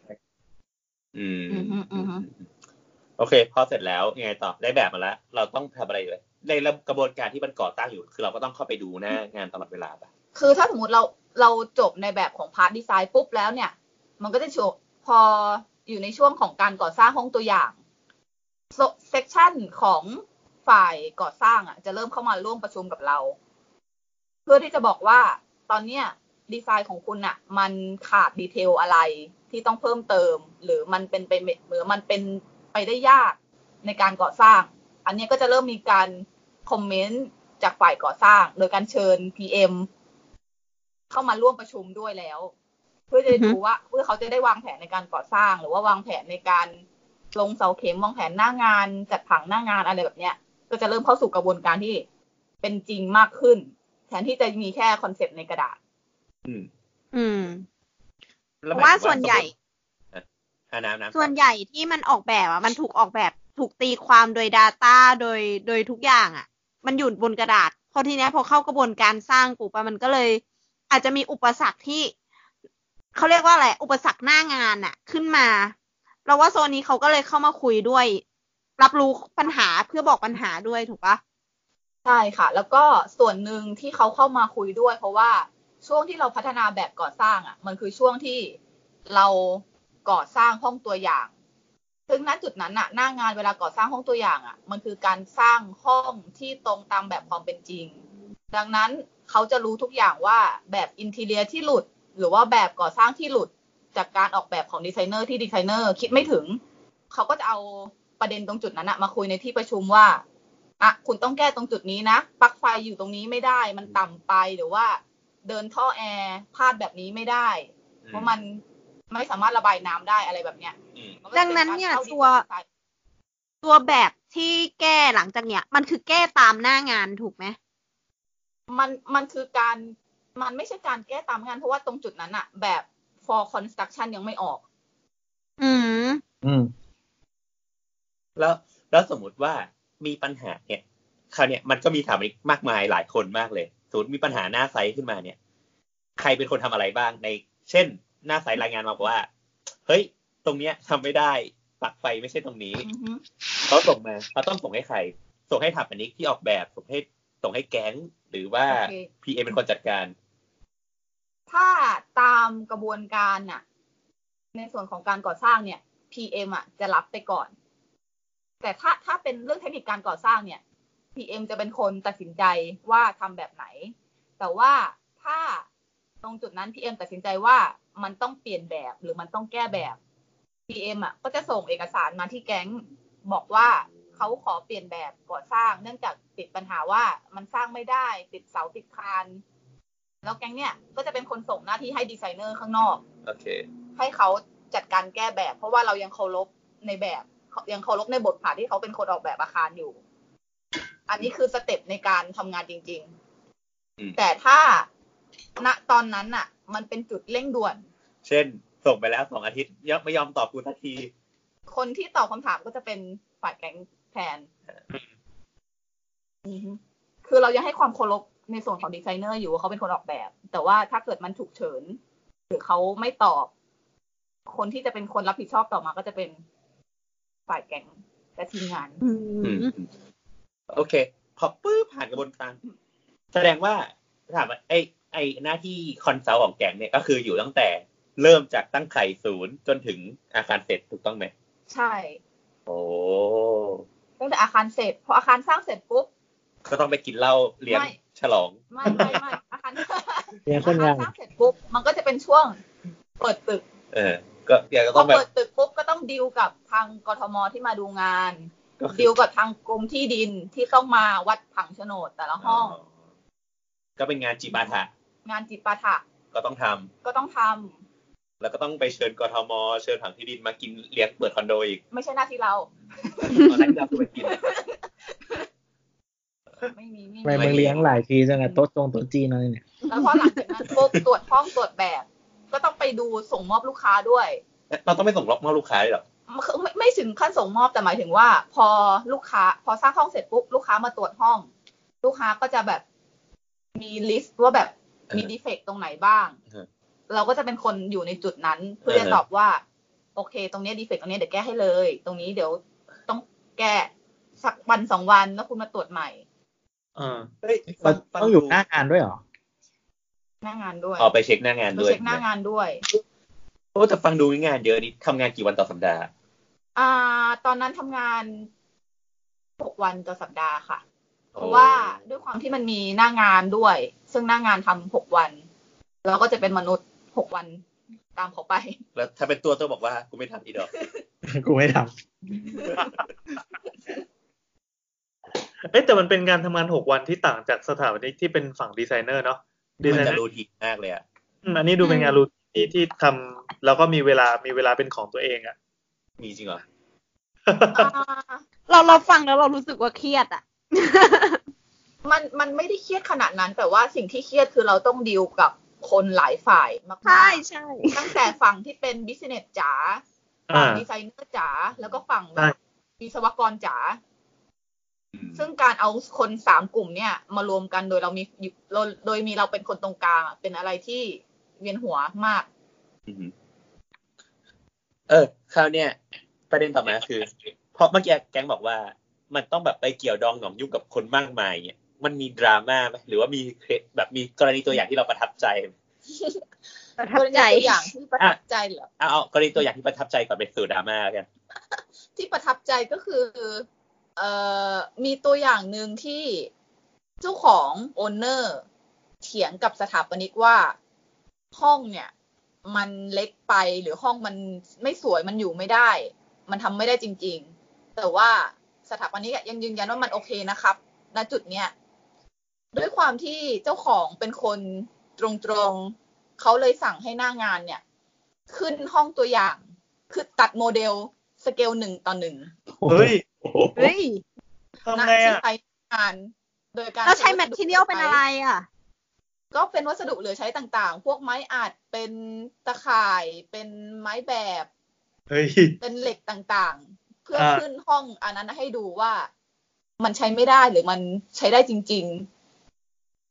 เออ ๆ อันนั้นคือที่ไป เป็นอะไรที่ประทับใจมากว่า แล้ว เฮ้ย ต่อ อยากทราบดีเทลต่อเลยอ่ะ มันฟังดูสนุกมาก ขนาดห้องเท่าไหร่ที่โอนเนอร์บอกว่าอยู่ไม่ได้อ่ะ เขาต้องการให้ดูว่าณห้องห้องตอนนั้นอะจำไม่ได้ว่าเท่าไหร่คูณเท่าไหร่ แต่เหมือนการวางเหมือนกับห้องน้ำการวางเลเยอร์ห้องรับแขกมันไม่ได้ ตอนนั้นอะขึ้นแม้กระทั่งแบบเฟอร์นิเจอร์ว่าโซฟาจะวางตรงนี้ เตียงจะวางตรงนี้ แล้วคนเข้าไปเดินอะเขารู้สึกยังไงกับว่าแบบพื้นตรงนี้ แล้วก็แบบฝ้าสูง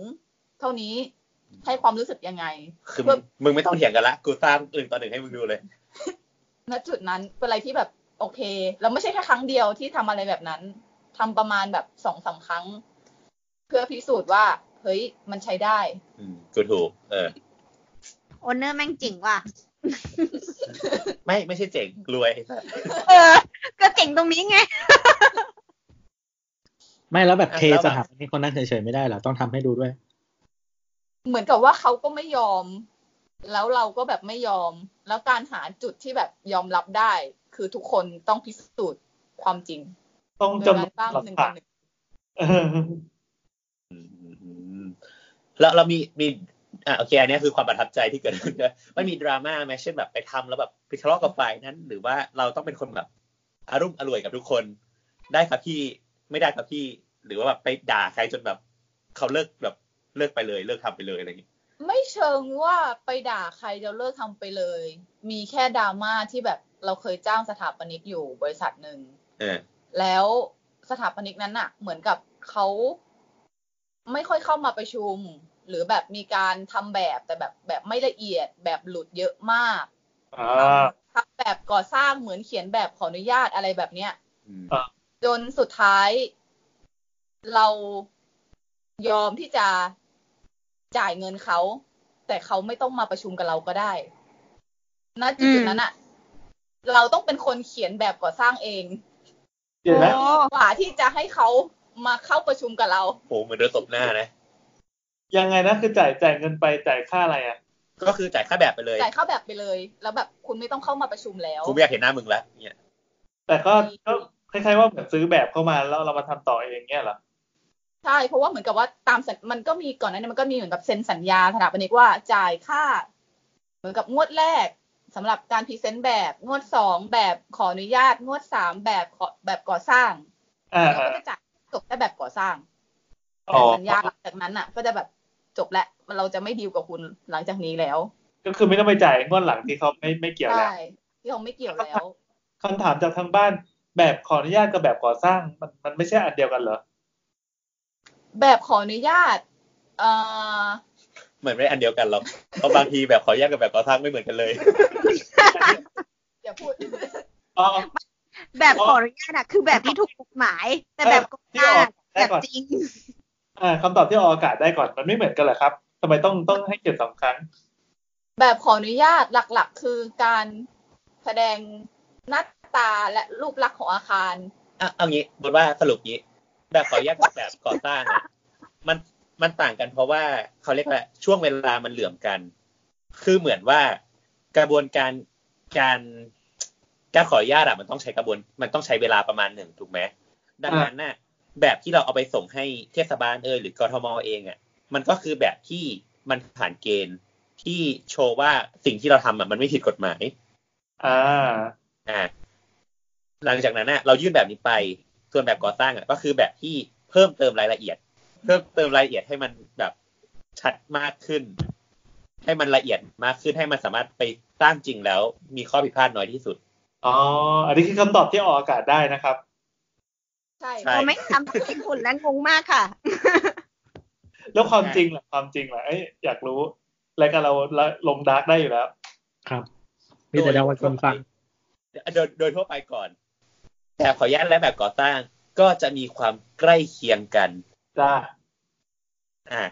แต่มันมันก็จะมีเช่น บางที่แบบเส้น ห้องอาจจะเกินไปนิดหนึ่งสมมติสมมติสมมตินะสมมติตามกฎหมายกำหนดว่า ไม่เกิน 81 ห้องจะเป็นอาคาร เออถ้าเกิน 81 ห้องจะเป็นอาคารขนาดใหญ่ อ่า แต่เราจำตัวได้ไม่ได้แม่นๆนะโทษทีสมมติเป็นอย่างนั้นปั๊บแบบขออนุญาตอาจจะโชว์แค่ 81 ห้อง อ่า แต่ความจริงแบบเป็นการสร้างจริงอาจจะมี 162 ห้อง เฮ้ย ก็คือไปหมายถึงว่าก็ไปทำแบบพาร์ติชันเบาซอยแยกอีกที อ๋อ สมมติ อ๋อคือซอย ถูกไหม เออ มันอาจจะเป็นรูปแบบอย่างนั้นก็ได้ โอ้โหโบทคนเฮี้ยจริง อืมวนเนี่ย หรือ ๆอ่าหรือหรือ บางอย่างอะไรเงี้ยที่เราแบบที่แบบ ถ้าทำอันนี้มันก็อาจจะได้มากกว่านิดหนึ่งแต่คราวเนี้ยมันจะมีดราม่าเช่น ที่บอกว่าสุดท้ายอ่ะมันจะต้องเชิญกทมและ โยธามาตรวจอ่ะ ตรวจตอนอาคารเสร็จเหรอ ใช่ อ่า อ่ะอันเนี้ยก็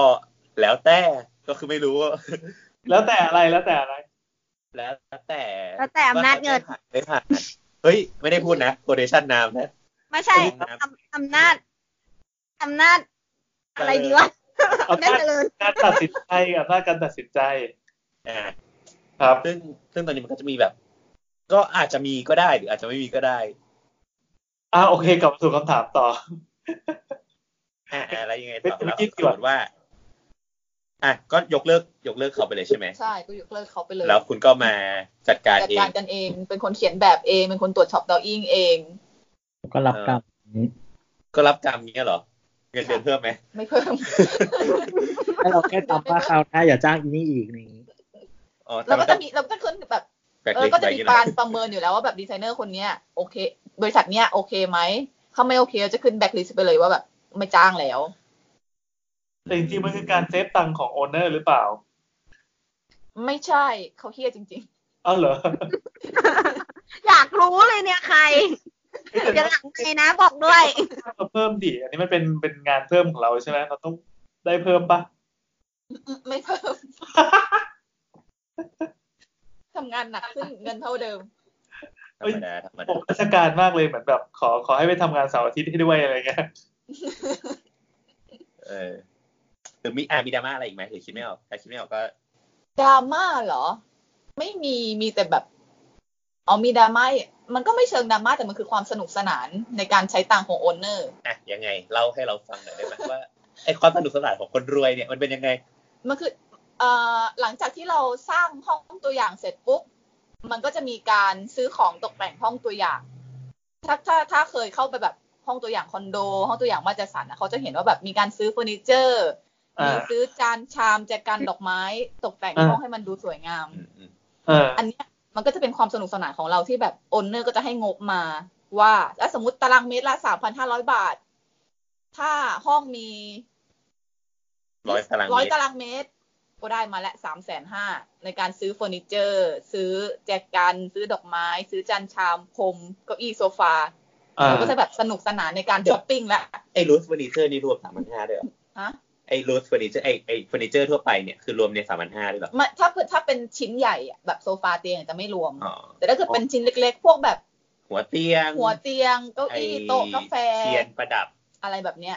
มันก็จะเป็นความสนุกที่แบบ เฮ้ยไปไปเดินกันเซนทันเวิร์ไปเดินเซน ไปเดินจตุจักร ไปเดิน จัด ซาร่าโฮม ใช่ ไปเดินจตุจักรอ่าพวกแบบแอนทีสของเก่าทั้งหลายใช่ปะ ถูกต้อง โเค เราก็จะมีความสุขในการจับจ่ายใช้สอยว่าแบบ เฮ้ย เราอยากได้อันนี้ เหมือนเหมือนตกแต่งบ้านตัวเองแต่ไม่ได้ใช้เงินตัวเอง มันคือการสมรับดีเลยนี่หว่า อืม อ่ะแล้วสมมติว่าของของที่มันแบบโครงการมันขายเสร็จแล้วอะของห้องตัวอย่างนี้ทำอะไรต่อ ของห้องตัวอย่างเนี้ยมัน ขอกลับได้ไหมขอมาร์กไว้แล้วก็ขอกลับ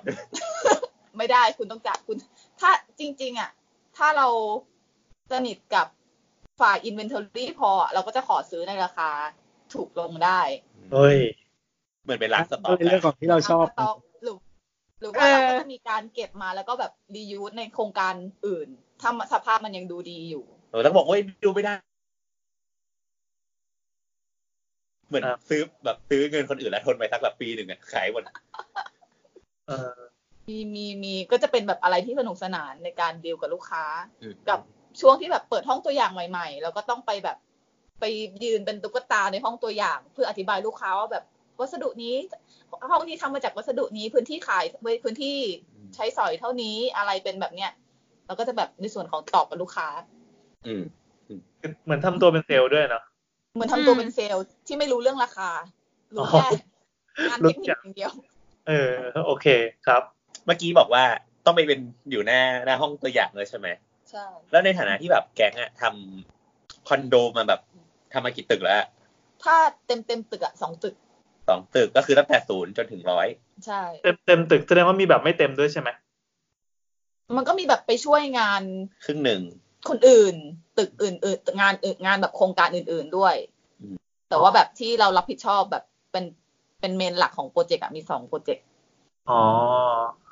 ตอนนี้ยังขายไม่หมด น่าจะขายหมดแล้ว หมดแล้วนะ เดี๋ยวมีรี ไม่ เซ หมด ล ทีเลย ช่วงนี้ลดราคาอยู่จะก่อนนโยบายเปกของรัฐบาล เออคราวนี้อยากรู้ว่าเฮ้ยในฐานะที่เราทำอันนู้นอันนี้มากมายเต็มไปหมดเนี่ยคอนโดเนี่ยดูตั้งแต่แบบโปรเราตั้งแต่โปรเซสศูนย์จนถึงโปรเซสร้อยอะเฮ้ยการเลือกคอนโดเราว่าทุกคนทุกคนคนฟังเนี่ยมีปัญหาแน่แบบกูจะซื้อคอนโดเนี่ยกูควรจะดูอะไร ในในฐานะที่เป็น developer เอง คุณคิดว่าควรจะดูอะไรวะในการแบบดูคอนโดอะ อ่าหนึ่งคือดูทำดูเงินในกระเป๋าเราก่อน ว่า ว่าเรา แรงมากค่ะ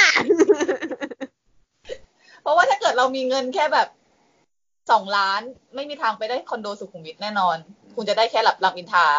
หรืออะไรแบบนี้ แต่ว่าแบบถ้าพูดของในแง่ develop ในแง่ของโปรเจกต์จริง ๆ อ่ะ ดูโลเคชันก่อนดีกว่า ว่าแบบเราโอเคกับโลเคชันไหน เพราะว่าการเลือกโลเคชันอ่ะ มันไม่ได้หมายถึงแค่แบบ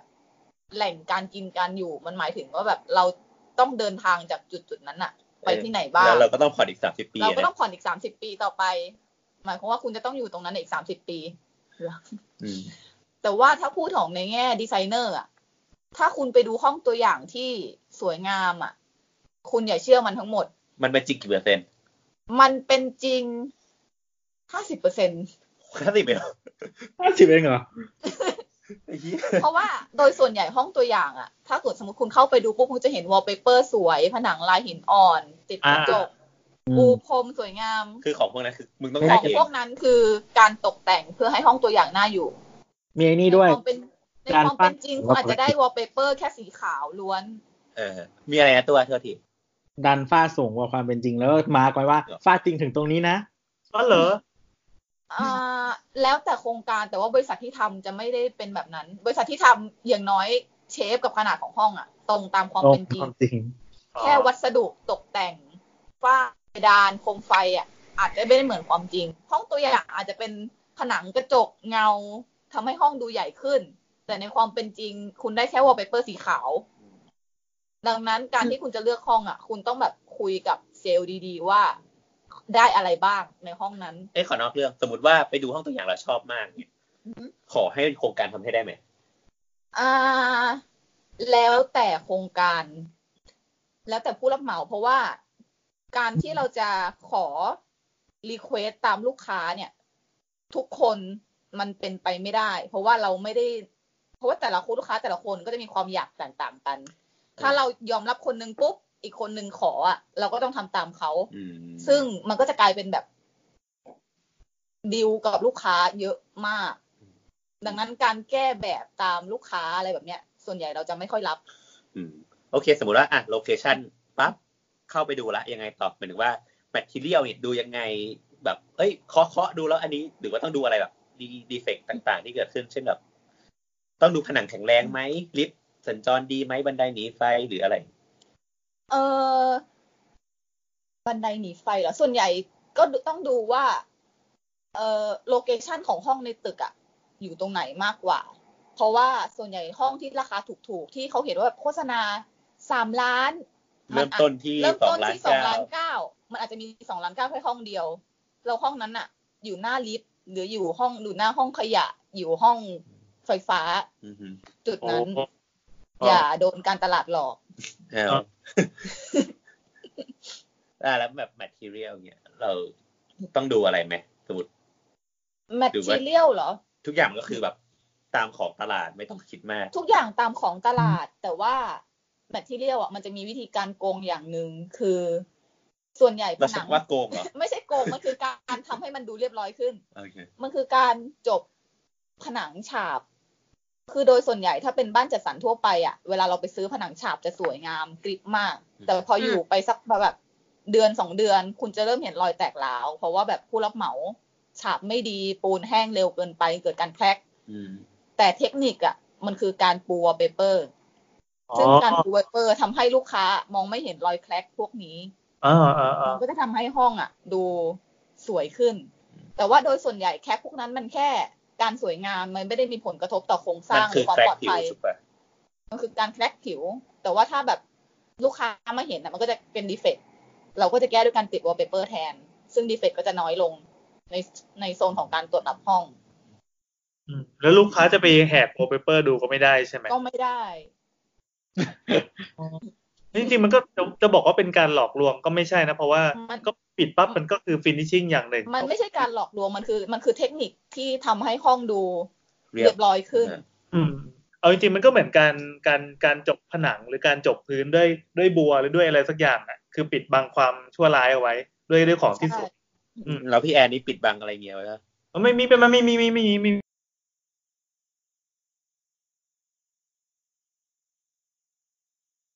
อ้าว เคย ทุก ขาย คนเรา อยู่ดี อ้าว ก็ นึกว่าตัวเองหลุดคนเดียว เอ ตาม อ เนี่ยเทพเจ้าเน็ตลงโทษ โอ้โหผมพูดถึงเมียแล้วอ่ะ เออ ปะครับ เมียลงโทษเลย น้อมนำคำสอนของพระพุทธเมีย โอเค แล้วเอ่อพวกพวกเมื่อกี้เมื่อกี้มีเรื่องวัสดุแล้วใช่ป่ะ แล้วพวกเอ่อโครงสร้างหรือส่วนกลางหรืออะไรอย่างเงี้ยมีมีอะไรให้สังเกตไหมจากฝั่งของ developer เอง ใช่ โครงสร้างเหรอ โครงสร้างส่วนใหญ่อะจะไม่มีผลอยู่แล้ว เพราะว่าเราไม่ค่อยเสี่ยงเรื่องโครงสร้าง เพราะมันเป็นเรื่องแบบความเป็นความตายของคน แต่ว่าในเรื่องของส่วนกลางอะ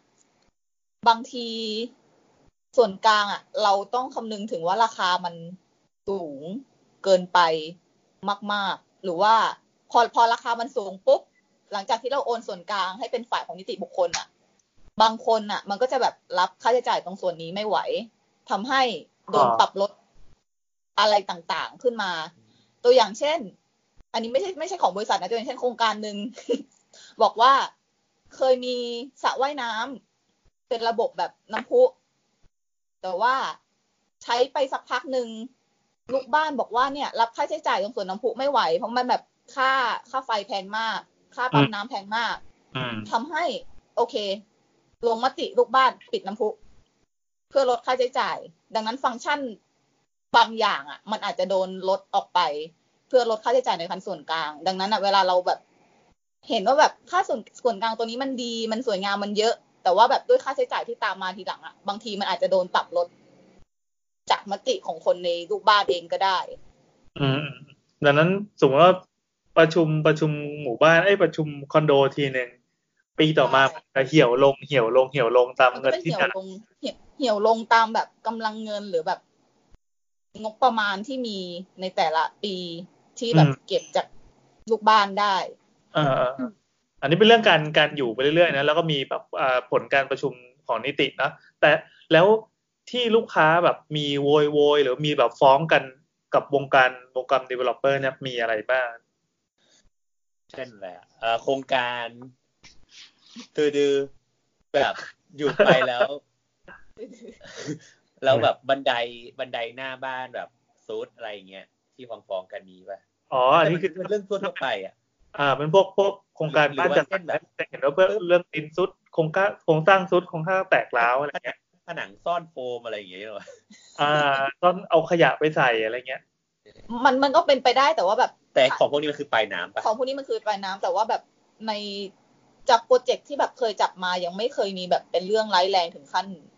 มีการฟ้องร้องหรือลูกค้ามาโวยขอคืนเงินไม่มีไม่มีอะไรแบบนั้น ทีนี้เราเห็นว่าตัวคอนโด ที่แบบว่าที่จอดรถสุดอะ นะ เออที่จอดรถซุดมันก็มีนะที่เคยเจออันนี้ ไม่ ก็ แต่ โห อั ด นนั้นอันนั้นอันนั้นคือปัญเป็นปัญหาของมันคือปัญหาปลายน้ำมากๆอะ มันคือแบบแบบผู้รับเหมาลักไก่ในการก่อสร้างทำให้เกิดปัญหาสุดมากกว่า แต่เวลาเวลาฟ้องเขาไม่ได้ฟ้องผู้รับเหมาใช่ไหมเขามาฟ้องถึงเรา เขาก็ฟ้องบริษัทแล้วบริษัทก็ไปฟ้องผู้รับเหมา ไป อีก ฟ้องรับเหมาอีกทีหนึ่งใช่ แต่คนที่เสียชื่อก็ไม่ใช่ผู้รับเหมาปะ ใช่ ใช่ผู้รับเหมาไม่มีชื่อ อืม เออเมื่อกี้น้ำว่าอะไรนะ อ้าวคือเดี๋ยวนี้เห็นว่าพวกคอนโดยุคหลังๆอ่ะ ตัวฟาเขาเอาฟาซิลิตี้ที่มันแปลกๆอ่ะมาขาย อะไร มัเค อะ ยมี อะไรแปลก สมมติสวยลอยฟ้าแปลกไหมวะไม่แปลกหรอมั้ง แปลกตรงไหนวะมึงอยู่ในยุคโมเดิร์นไหนสัตว์ เชี่ย อะไรแปลกๆดีวะ ฟิตเนสลอยฟ้าไม่ไม่แปแต่ลก ว่า อีก จะมีพวกแบบที่ชมวิวที่เป็นแบบกระจกแล้วยื่นออกไปอ่ะ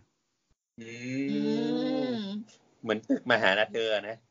เออเออแต่ว่านี่อยู่บนคอนโดอยู่บนชั้นบนคอนโด ก็ไม่อาจจะไม่ได้ทำแบบลัก มัน ชัว มั รี่ นมัขน นาดนั้น มันก็จะเหมือนแบบเป็นกิมมิคเพื่อดึงดูดลูกค้ามากกว่า เหมือนเป็นเหมือนเป็นงานของมาร์เก็ตติ้งที่บอกว่าอาร์เคเต็กช่วยทำให้หน่อย ฉันอยากได้จุดขายตรงนี้ อืมเห็นเดี๋ยวนี้ชอบมีพวกแบบอะไรวะ co-working space อะไรเงี้ย ชอบเอามาใส่แล้วก็มีแบบแต่จริงๆก็เหมือนเดิมมากเหมือนไลบรารีธรรมดา แต่เราเคยอ่านอะไรวะ น่าจะอ่านในทวิตเตอร์อันหนึ่งอะที่เขาบอกว่าไอคอนโดสมัยใหม่เดี๋ยวนี้คือคอนโดอ่ะ จะไม่ยอมโอนส่วนส่วนกลางที่มันเป็นรีเทลอ่ะ อืม ให้กับลูกบ้านเว้ยก็คือคอนโดจะบริหารเอง เพื่อเพื่อลดลดค่าใช้จ่ายส่วนกลางของลูกบ้านอีกที ในส่วนของร้านค้าเหรอ ใช่ อ่าถ้าในส่วนของร้านค้าอันนั้นน่ะ มันมีอยู่สองแบบ แบบหนึ่งคือออกเป็นโฉนดเพื่อขายขาดให้ร้านค้าไปเลย อืม กับอีกแบบหนึ่งคนถือโฉนดอ่ะ เป็น เป็นนิติ โอเนอร์ อ๋อโอนเนอร์ เป็นโอเนอร์ ซึ่งโอเนอร์ก็จะเหมือนกับปล่อยเช่า แล้วก็บริหารตรงนั้นเอง อืมอืมอืมอืมอืม มีให้มีให้นิติปะ มีโอนให้นิติ มันก็ ปะ มีโอนให้นิติ อ๋อ ถ้าจะโอน คือมัน มันอยู่ที่เวลาเราขออนุญาต เราขออนุญาตเป็นอะไร ขออนุญาตนับเป็นห้องอาคารพาณิชย์ หรือขออนุญาตนับเป็นพื้นที่ส่วนกลาง เออ อืม เอาถ้าเรานับเป็นพื้นที่ส่วนกลางแล้วเอาไปให้เช่าเป็นพื้นที่พาณิชย์ ก็ผิดกฎหมาย นั่นเหรอ ก็จะเป็น ก็จะเป็นข้อแตกต่างในส่วนของแบบขออนุญาตและแบบก่อสร้าง เอาว่า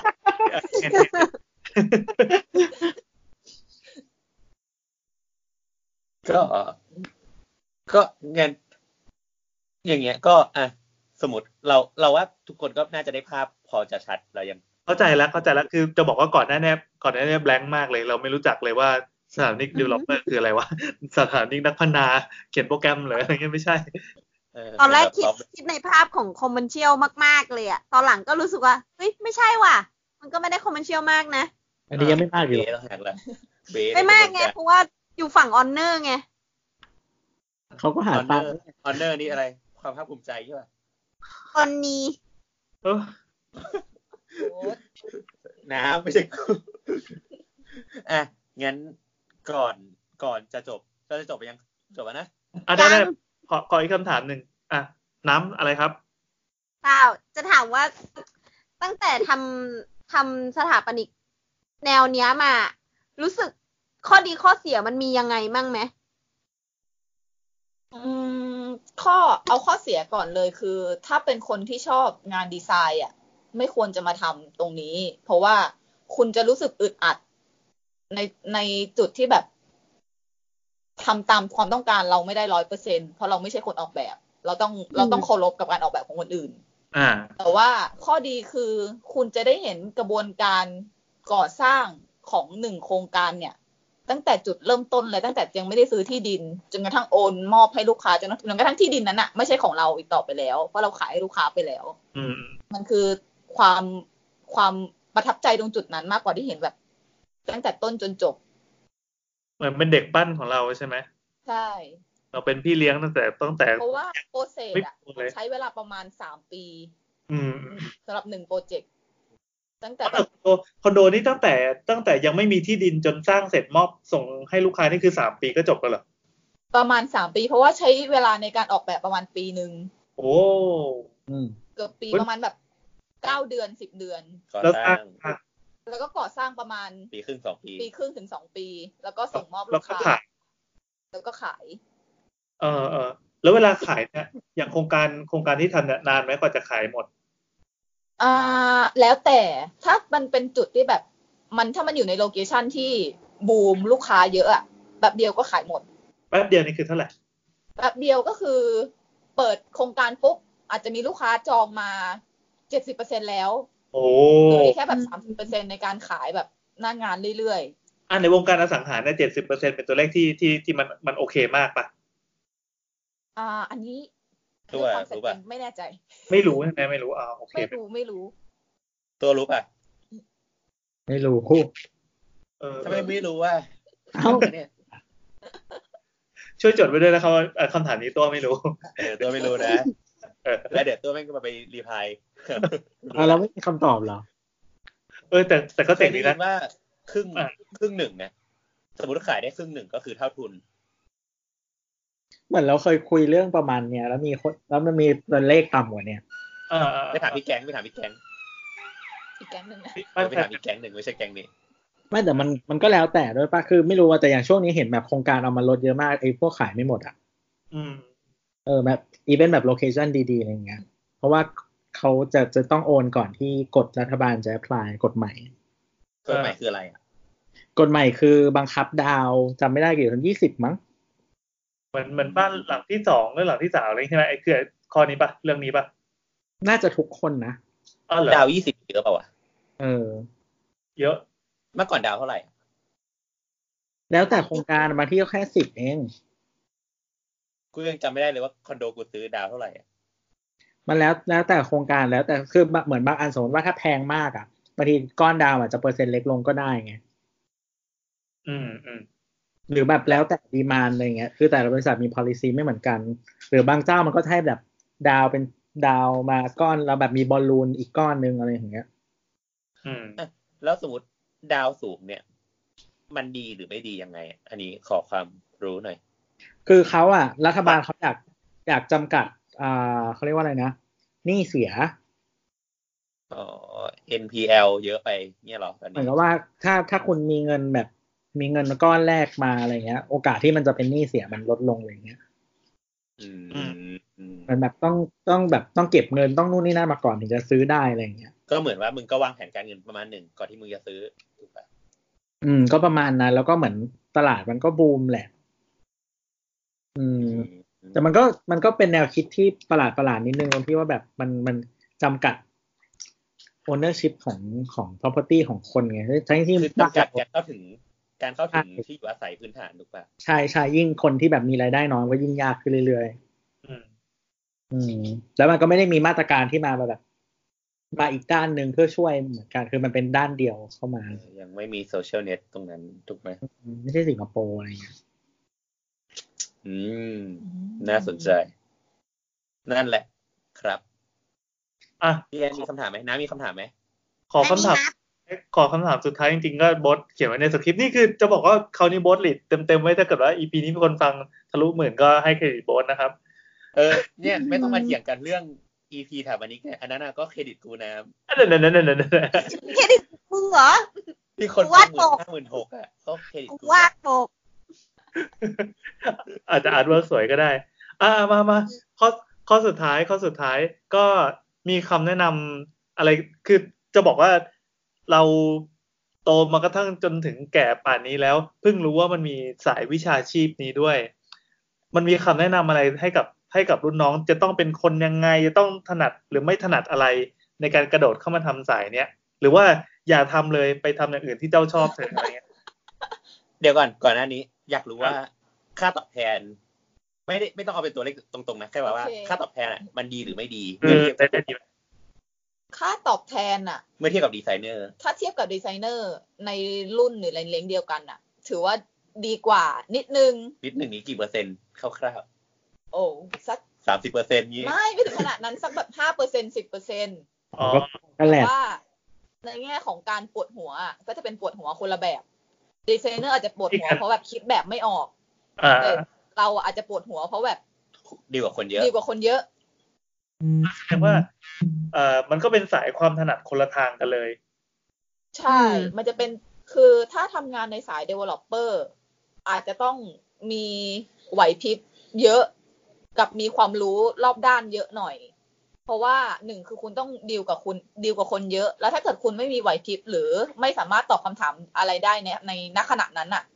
เขาอาจจะมองคุณว่าแบบ กระจอก กระจอก แล้วการพูดของคุณน่ะมันอาจจะไม่มีน้ำหนักเพียงพอ อืม ต่อไปก็ อีกต่อไปเขาก็จะแบบเขาจะก็ไม่เชื่อคุณเขาจะแบบไม่ไม่ฟังคุณไม่ follow ตามที่คุณแบบให้คำแนะนำไป แสดงว่าจะต้องมีบะจะต้องมีภูมิต้องมีบารมีประมาณหนึ่งด้วยใช่ปะ อืม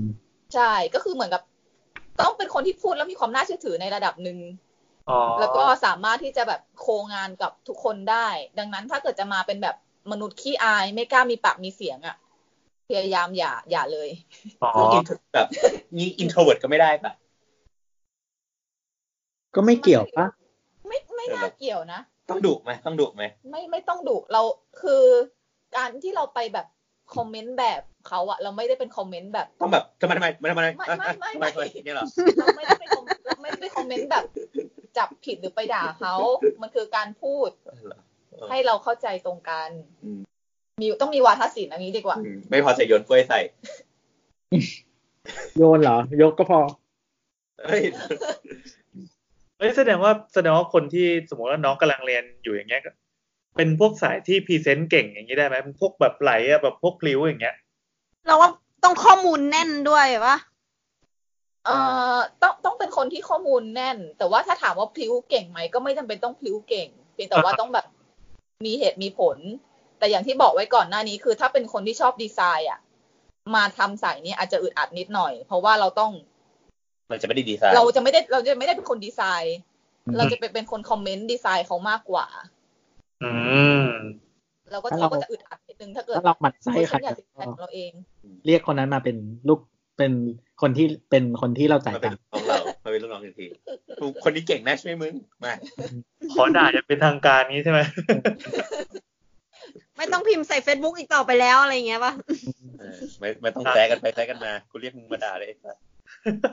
แค้นอะไรเลยหรือเปล่าเลย อ๋อไม่ไม่ได้แคร์อะไรใครเลยครับกับไอ้เจ้าผมด้วยนะครับ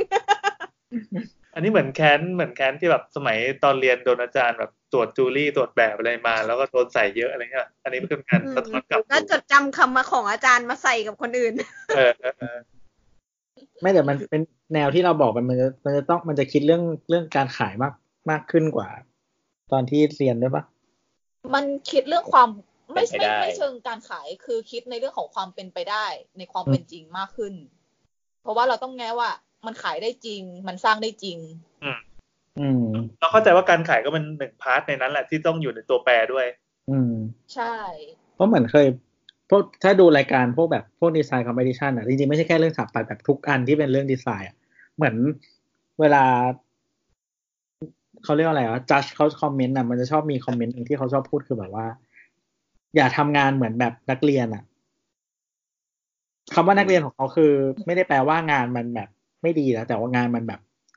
ลอยๆฟุ้งๆอะไรอย่างเงี้ย อืมอืมอืม อ๋อ เจ็บจัง เออเออลอยๆฟุ้งๆคือแบบดูดูไม่เป็นไปได้อย่างเงี้ย ใช่เป็นไปไม่ได้ดูไม่จริงอะไรอย่างเงี้ย ดูแบ แสดง บ ว่า ทำไปแล้วขายแบบขาดทุนหกสิบเปอร์เซ็นต์อะไรเงี้ย คนสายนี้ต้องอยู่บนโลกแห่งความจริงมากๆนะนะต้องพวกที่ไม่ใช่ไม่ใช่สายศิลปินเลยนะ ใช่ ก็ยกเว้นเราอยากจะขายคนแบบนั้นไงเราก็ทำได้ เออมันก็มีมันก็มีมันก็มี า ก็ต้องไปหาไปหาบริษัทที่ถนัดงานแนวนี้อีกทีหนึ่งเพื่อจะไปอยู่ คุณมีเงินเท่าไหร่ อ๋อเออจริง ไม่พอดีคิดออกว่ามันมีเคสตัดดี้หนึ่งที่คิดออกได้ ตอนทำงานที่ออฟฟิศเก่า เจ้านายเคยทำอะไรเงี้ย อย่างเงี้ยมาก่อนเขาบอกว่า ยังไง มี ฟุ้งเลยเหรอ มันมีฮะอะไรนะฟุ้งไม่ใช่ เขาเคยเป็นตำแหน่งเดียวกับแก๊งมาก่อน เขาบอกว่ามันมีคอนโดหนึ่งตรงแถวแถวๆซอยคาวบอยอ่ะ อืม กูรู้เลย ไม่ใช่กูล้อเล่น ที่ข้างในมันจะจะแต่งออกเป็นสีม่วงๆชมพูชมพูหน่อยอ่ะ อือหือ ไม่ไม่แน่ใจแถวแถวเทอร์มินอลอ่ะ คือเราอ่ะก็ดูรูปไปแล้วก็ถามว่าเฮ้ยแบบนี้มันขายแบบได้จริง ๆ ใช่ไหมอะไรเงี้ย แกบอกว่าแบบเนี้ยเป็นตลาดที่มันแบบพิเศษมากๆ แล้วก็มันมันมันหมดเร็วมากก็คือขายแบบความแบบ เป็นแบบคนสมัยใหม่นักท่องเที่ยวแบบชอบแบบไลฟ์สไตล์แบบไนฟ์ไลฟ์อะไรเงี้ย มันนิช คือเขา นะ บอกว่าขายหมดเร็วมากมากมากมากมาก อืมคือความนิชมันมีทั้งดีและไม่ดีนิชมันก็ขายได้แพงขึ้นแต่ว่าถ้านิชแล้วแบบมึงทำ market study มาผิดอ่ะ ก็ขายไม่ได้เลย อันนี้ในฐานะคนที่เป็น มาร์เก็ตเทอร์ชี่ใช่ไหมเป็นมาร์เก็ตติ้งแทนเนอร์ใช่ไหม อืม คือถ้าแบบถ้าแบบ study มาผิดแล้วแบบคิดว่า โอ๊ยแบบ ขายได้แน่นอนอะไรอย่างเงี้ย มี market กลุ่มนี้จริงมันใหญ่พอนู่นนี่นั่น สุดท้ายเราทำมาแล้วก็ขายไม่ได้คือแบบเนี้ยไม่จริงเลย อืม ทำไมอินเนี่ย เออ ทำไมเราอินเนี่ย แล้วเราเคยทำ ไม่เคยมีลูกค้ามาจ้างไงเพราะเขาทำแล้วเขาขายไม่ได้ไงเขามาจ้างแล้วแบบทำไมกูขายไม่ได้วะไง อืม อืมเหมือนแบบมันเขาขายกับตลาดที่ไม่มีจริง อ่ะ อืม เราเมคได้ไหมเมคตัวเล็กได้ไหม ไม่คือตอนที่เราทำอะคือวันที่ วันที่เขาสร้างแล้วสร้างเสร็จแล้ว เออ แล้วแบบยอดขายมันไม่เป็นเป็นไปตามที่เขาที่เขาคาดไว้ เออ เหมือนแบบโครงการขายไปได้แบบสิบเปอร์เซ็นต์อะไรอย่างเงี้ยแล้วแบบ อืม เออแบบลงเงินไปแล้วสร้างเสร็จแล้ว อืม คือมันเป็นมันเป็นบ้านเป็นบ้านไม่ใช่คอนโด เอออะไรอย่างเงี้ยแล้วเขาก็ต้องหาทางว่าแบบเออทำไมขายไม่ได้แล้วแบบ แล้วถ้าจะขายได้ต้องทำยังไงจะแบบ จะเปลี่ยนไปหาทาร์เก็ตอื่นหรือทำอะไรยังไงดีอะไรเงี้ย อือฮะ ซึ่งเอาจริงๆมันอาจจะยากกว่าตอนสร้างครั้งแรกไงเพราะว่าของมันเป็นแบบฟินิชแล้วอ่ะ อ่า เออ อืมทำยังไงให้ของที่แบบ ไม่มีใครคือ ไม่ชอบของมึง แต่ว่าแต่จะขายใครดีอะไรอย่างเงี้ย อืม เออแล้วเห็นตอนแรกแกงเล่าบอกว่า บางทีก็ไม่ใช่ที่เปล่าๆด้วย มันเคยมีโครงการที่ไม่ใช่ตึกเปล่าด้วยเหรอ มีค่ะ ก็คือมีโครงแต่ว่าโครงการเนี้ยเป็นโครงการที่เริ่มสร้างก่อนที่แกงจะเข้ามาทำงานมันจะเป็นโครง อืม โครงการที่ซื้อตึกเก่าที่สร้างไม่เสร็จตอนปี 40 ที่มันแบบล้มละลายฟองฟูแตก อ่าอ่า ก็ไปซื้อตึกเก่ามาแล้วก็มารีโนเวทข้างในใหม่ อ่า จัดแปลนห้องจัดเลเยอร์ในตึกใหม่ อ่าอ่า แล้วก็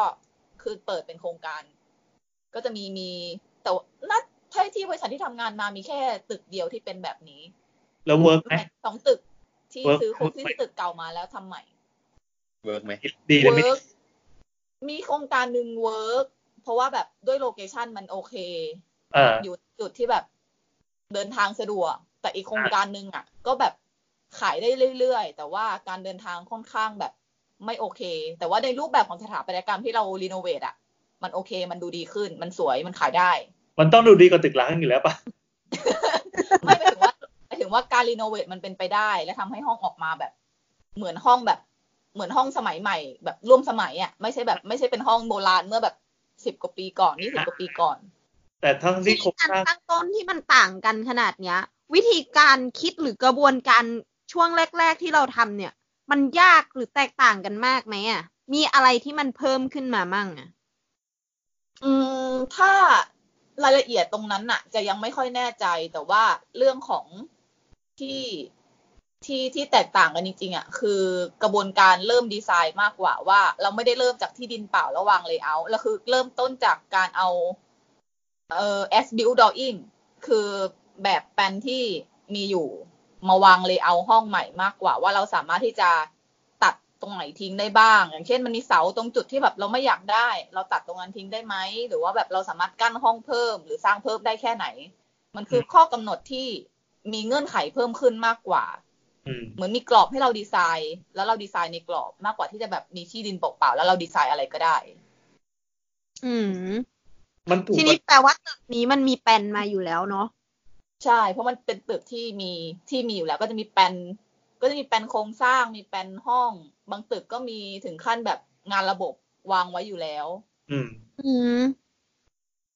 เราก็สามารถสโคบตึกนั้นได้ลงว่าอยู่แถวไหนแล้วนะครับ ตอนนี้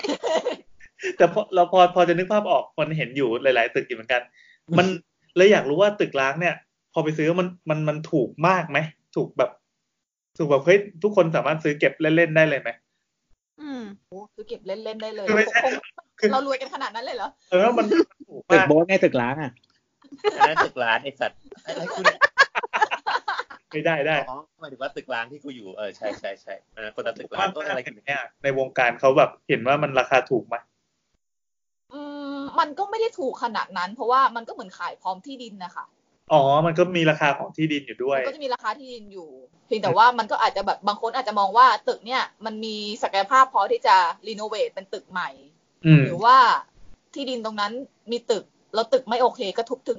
ทุบตึกทิ้งแล้วสร้าง เพื่อ โครง เอา การ แค่ที่ดิน เอาแค่ที่ ได้ก็เอาจริง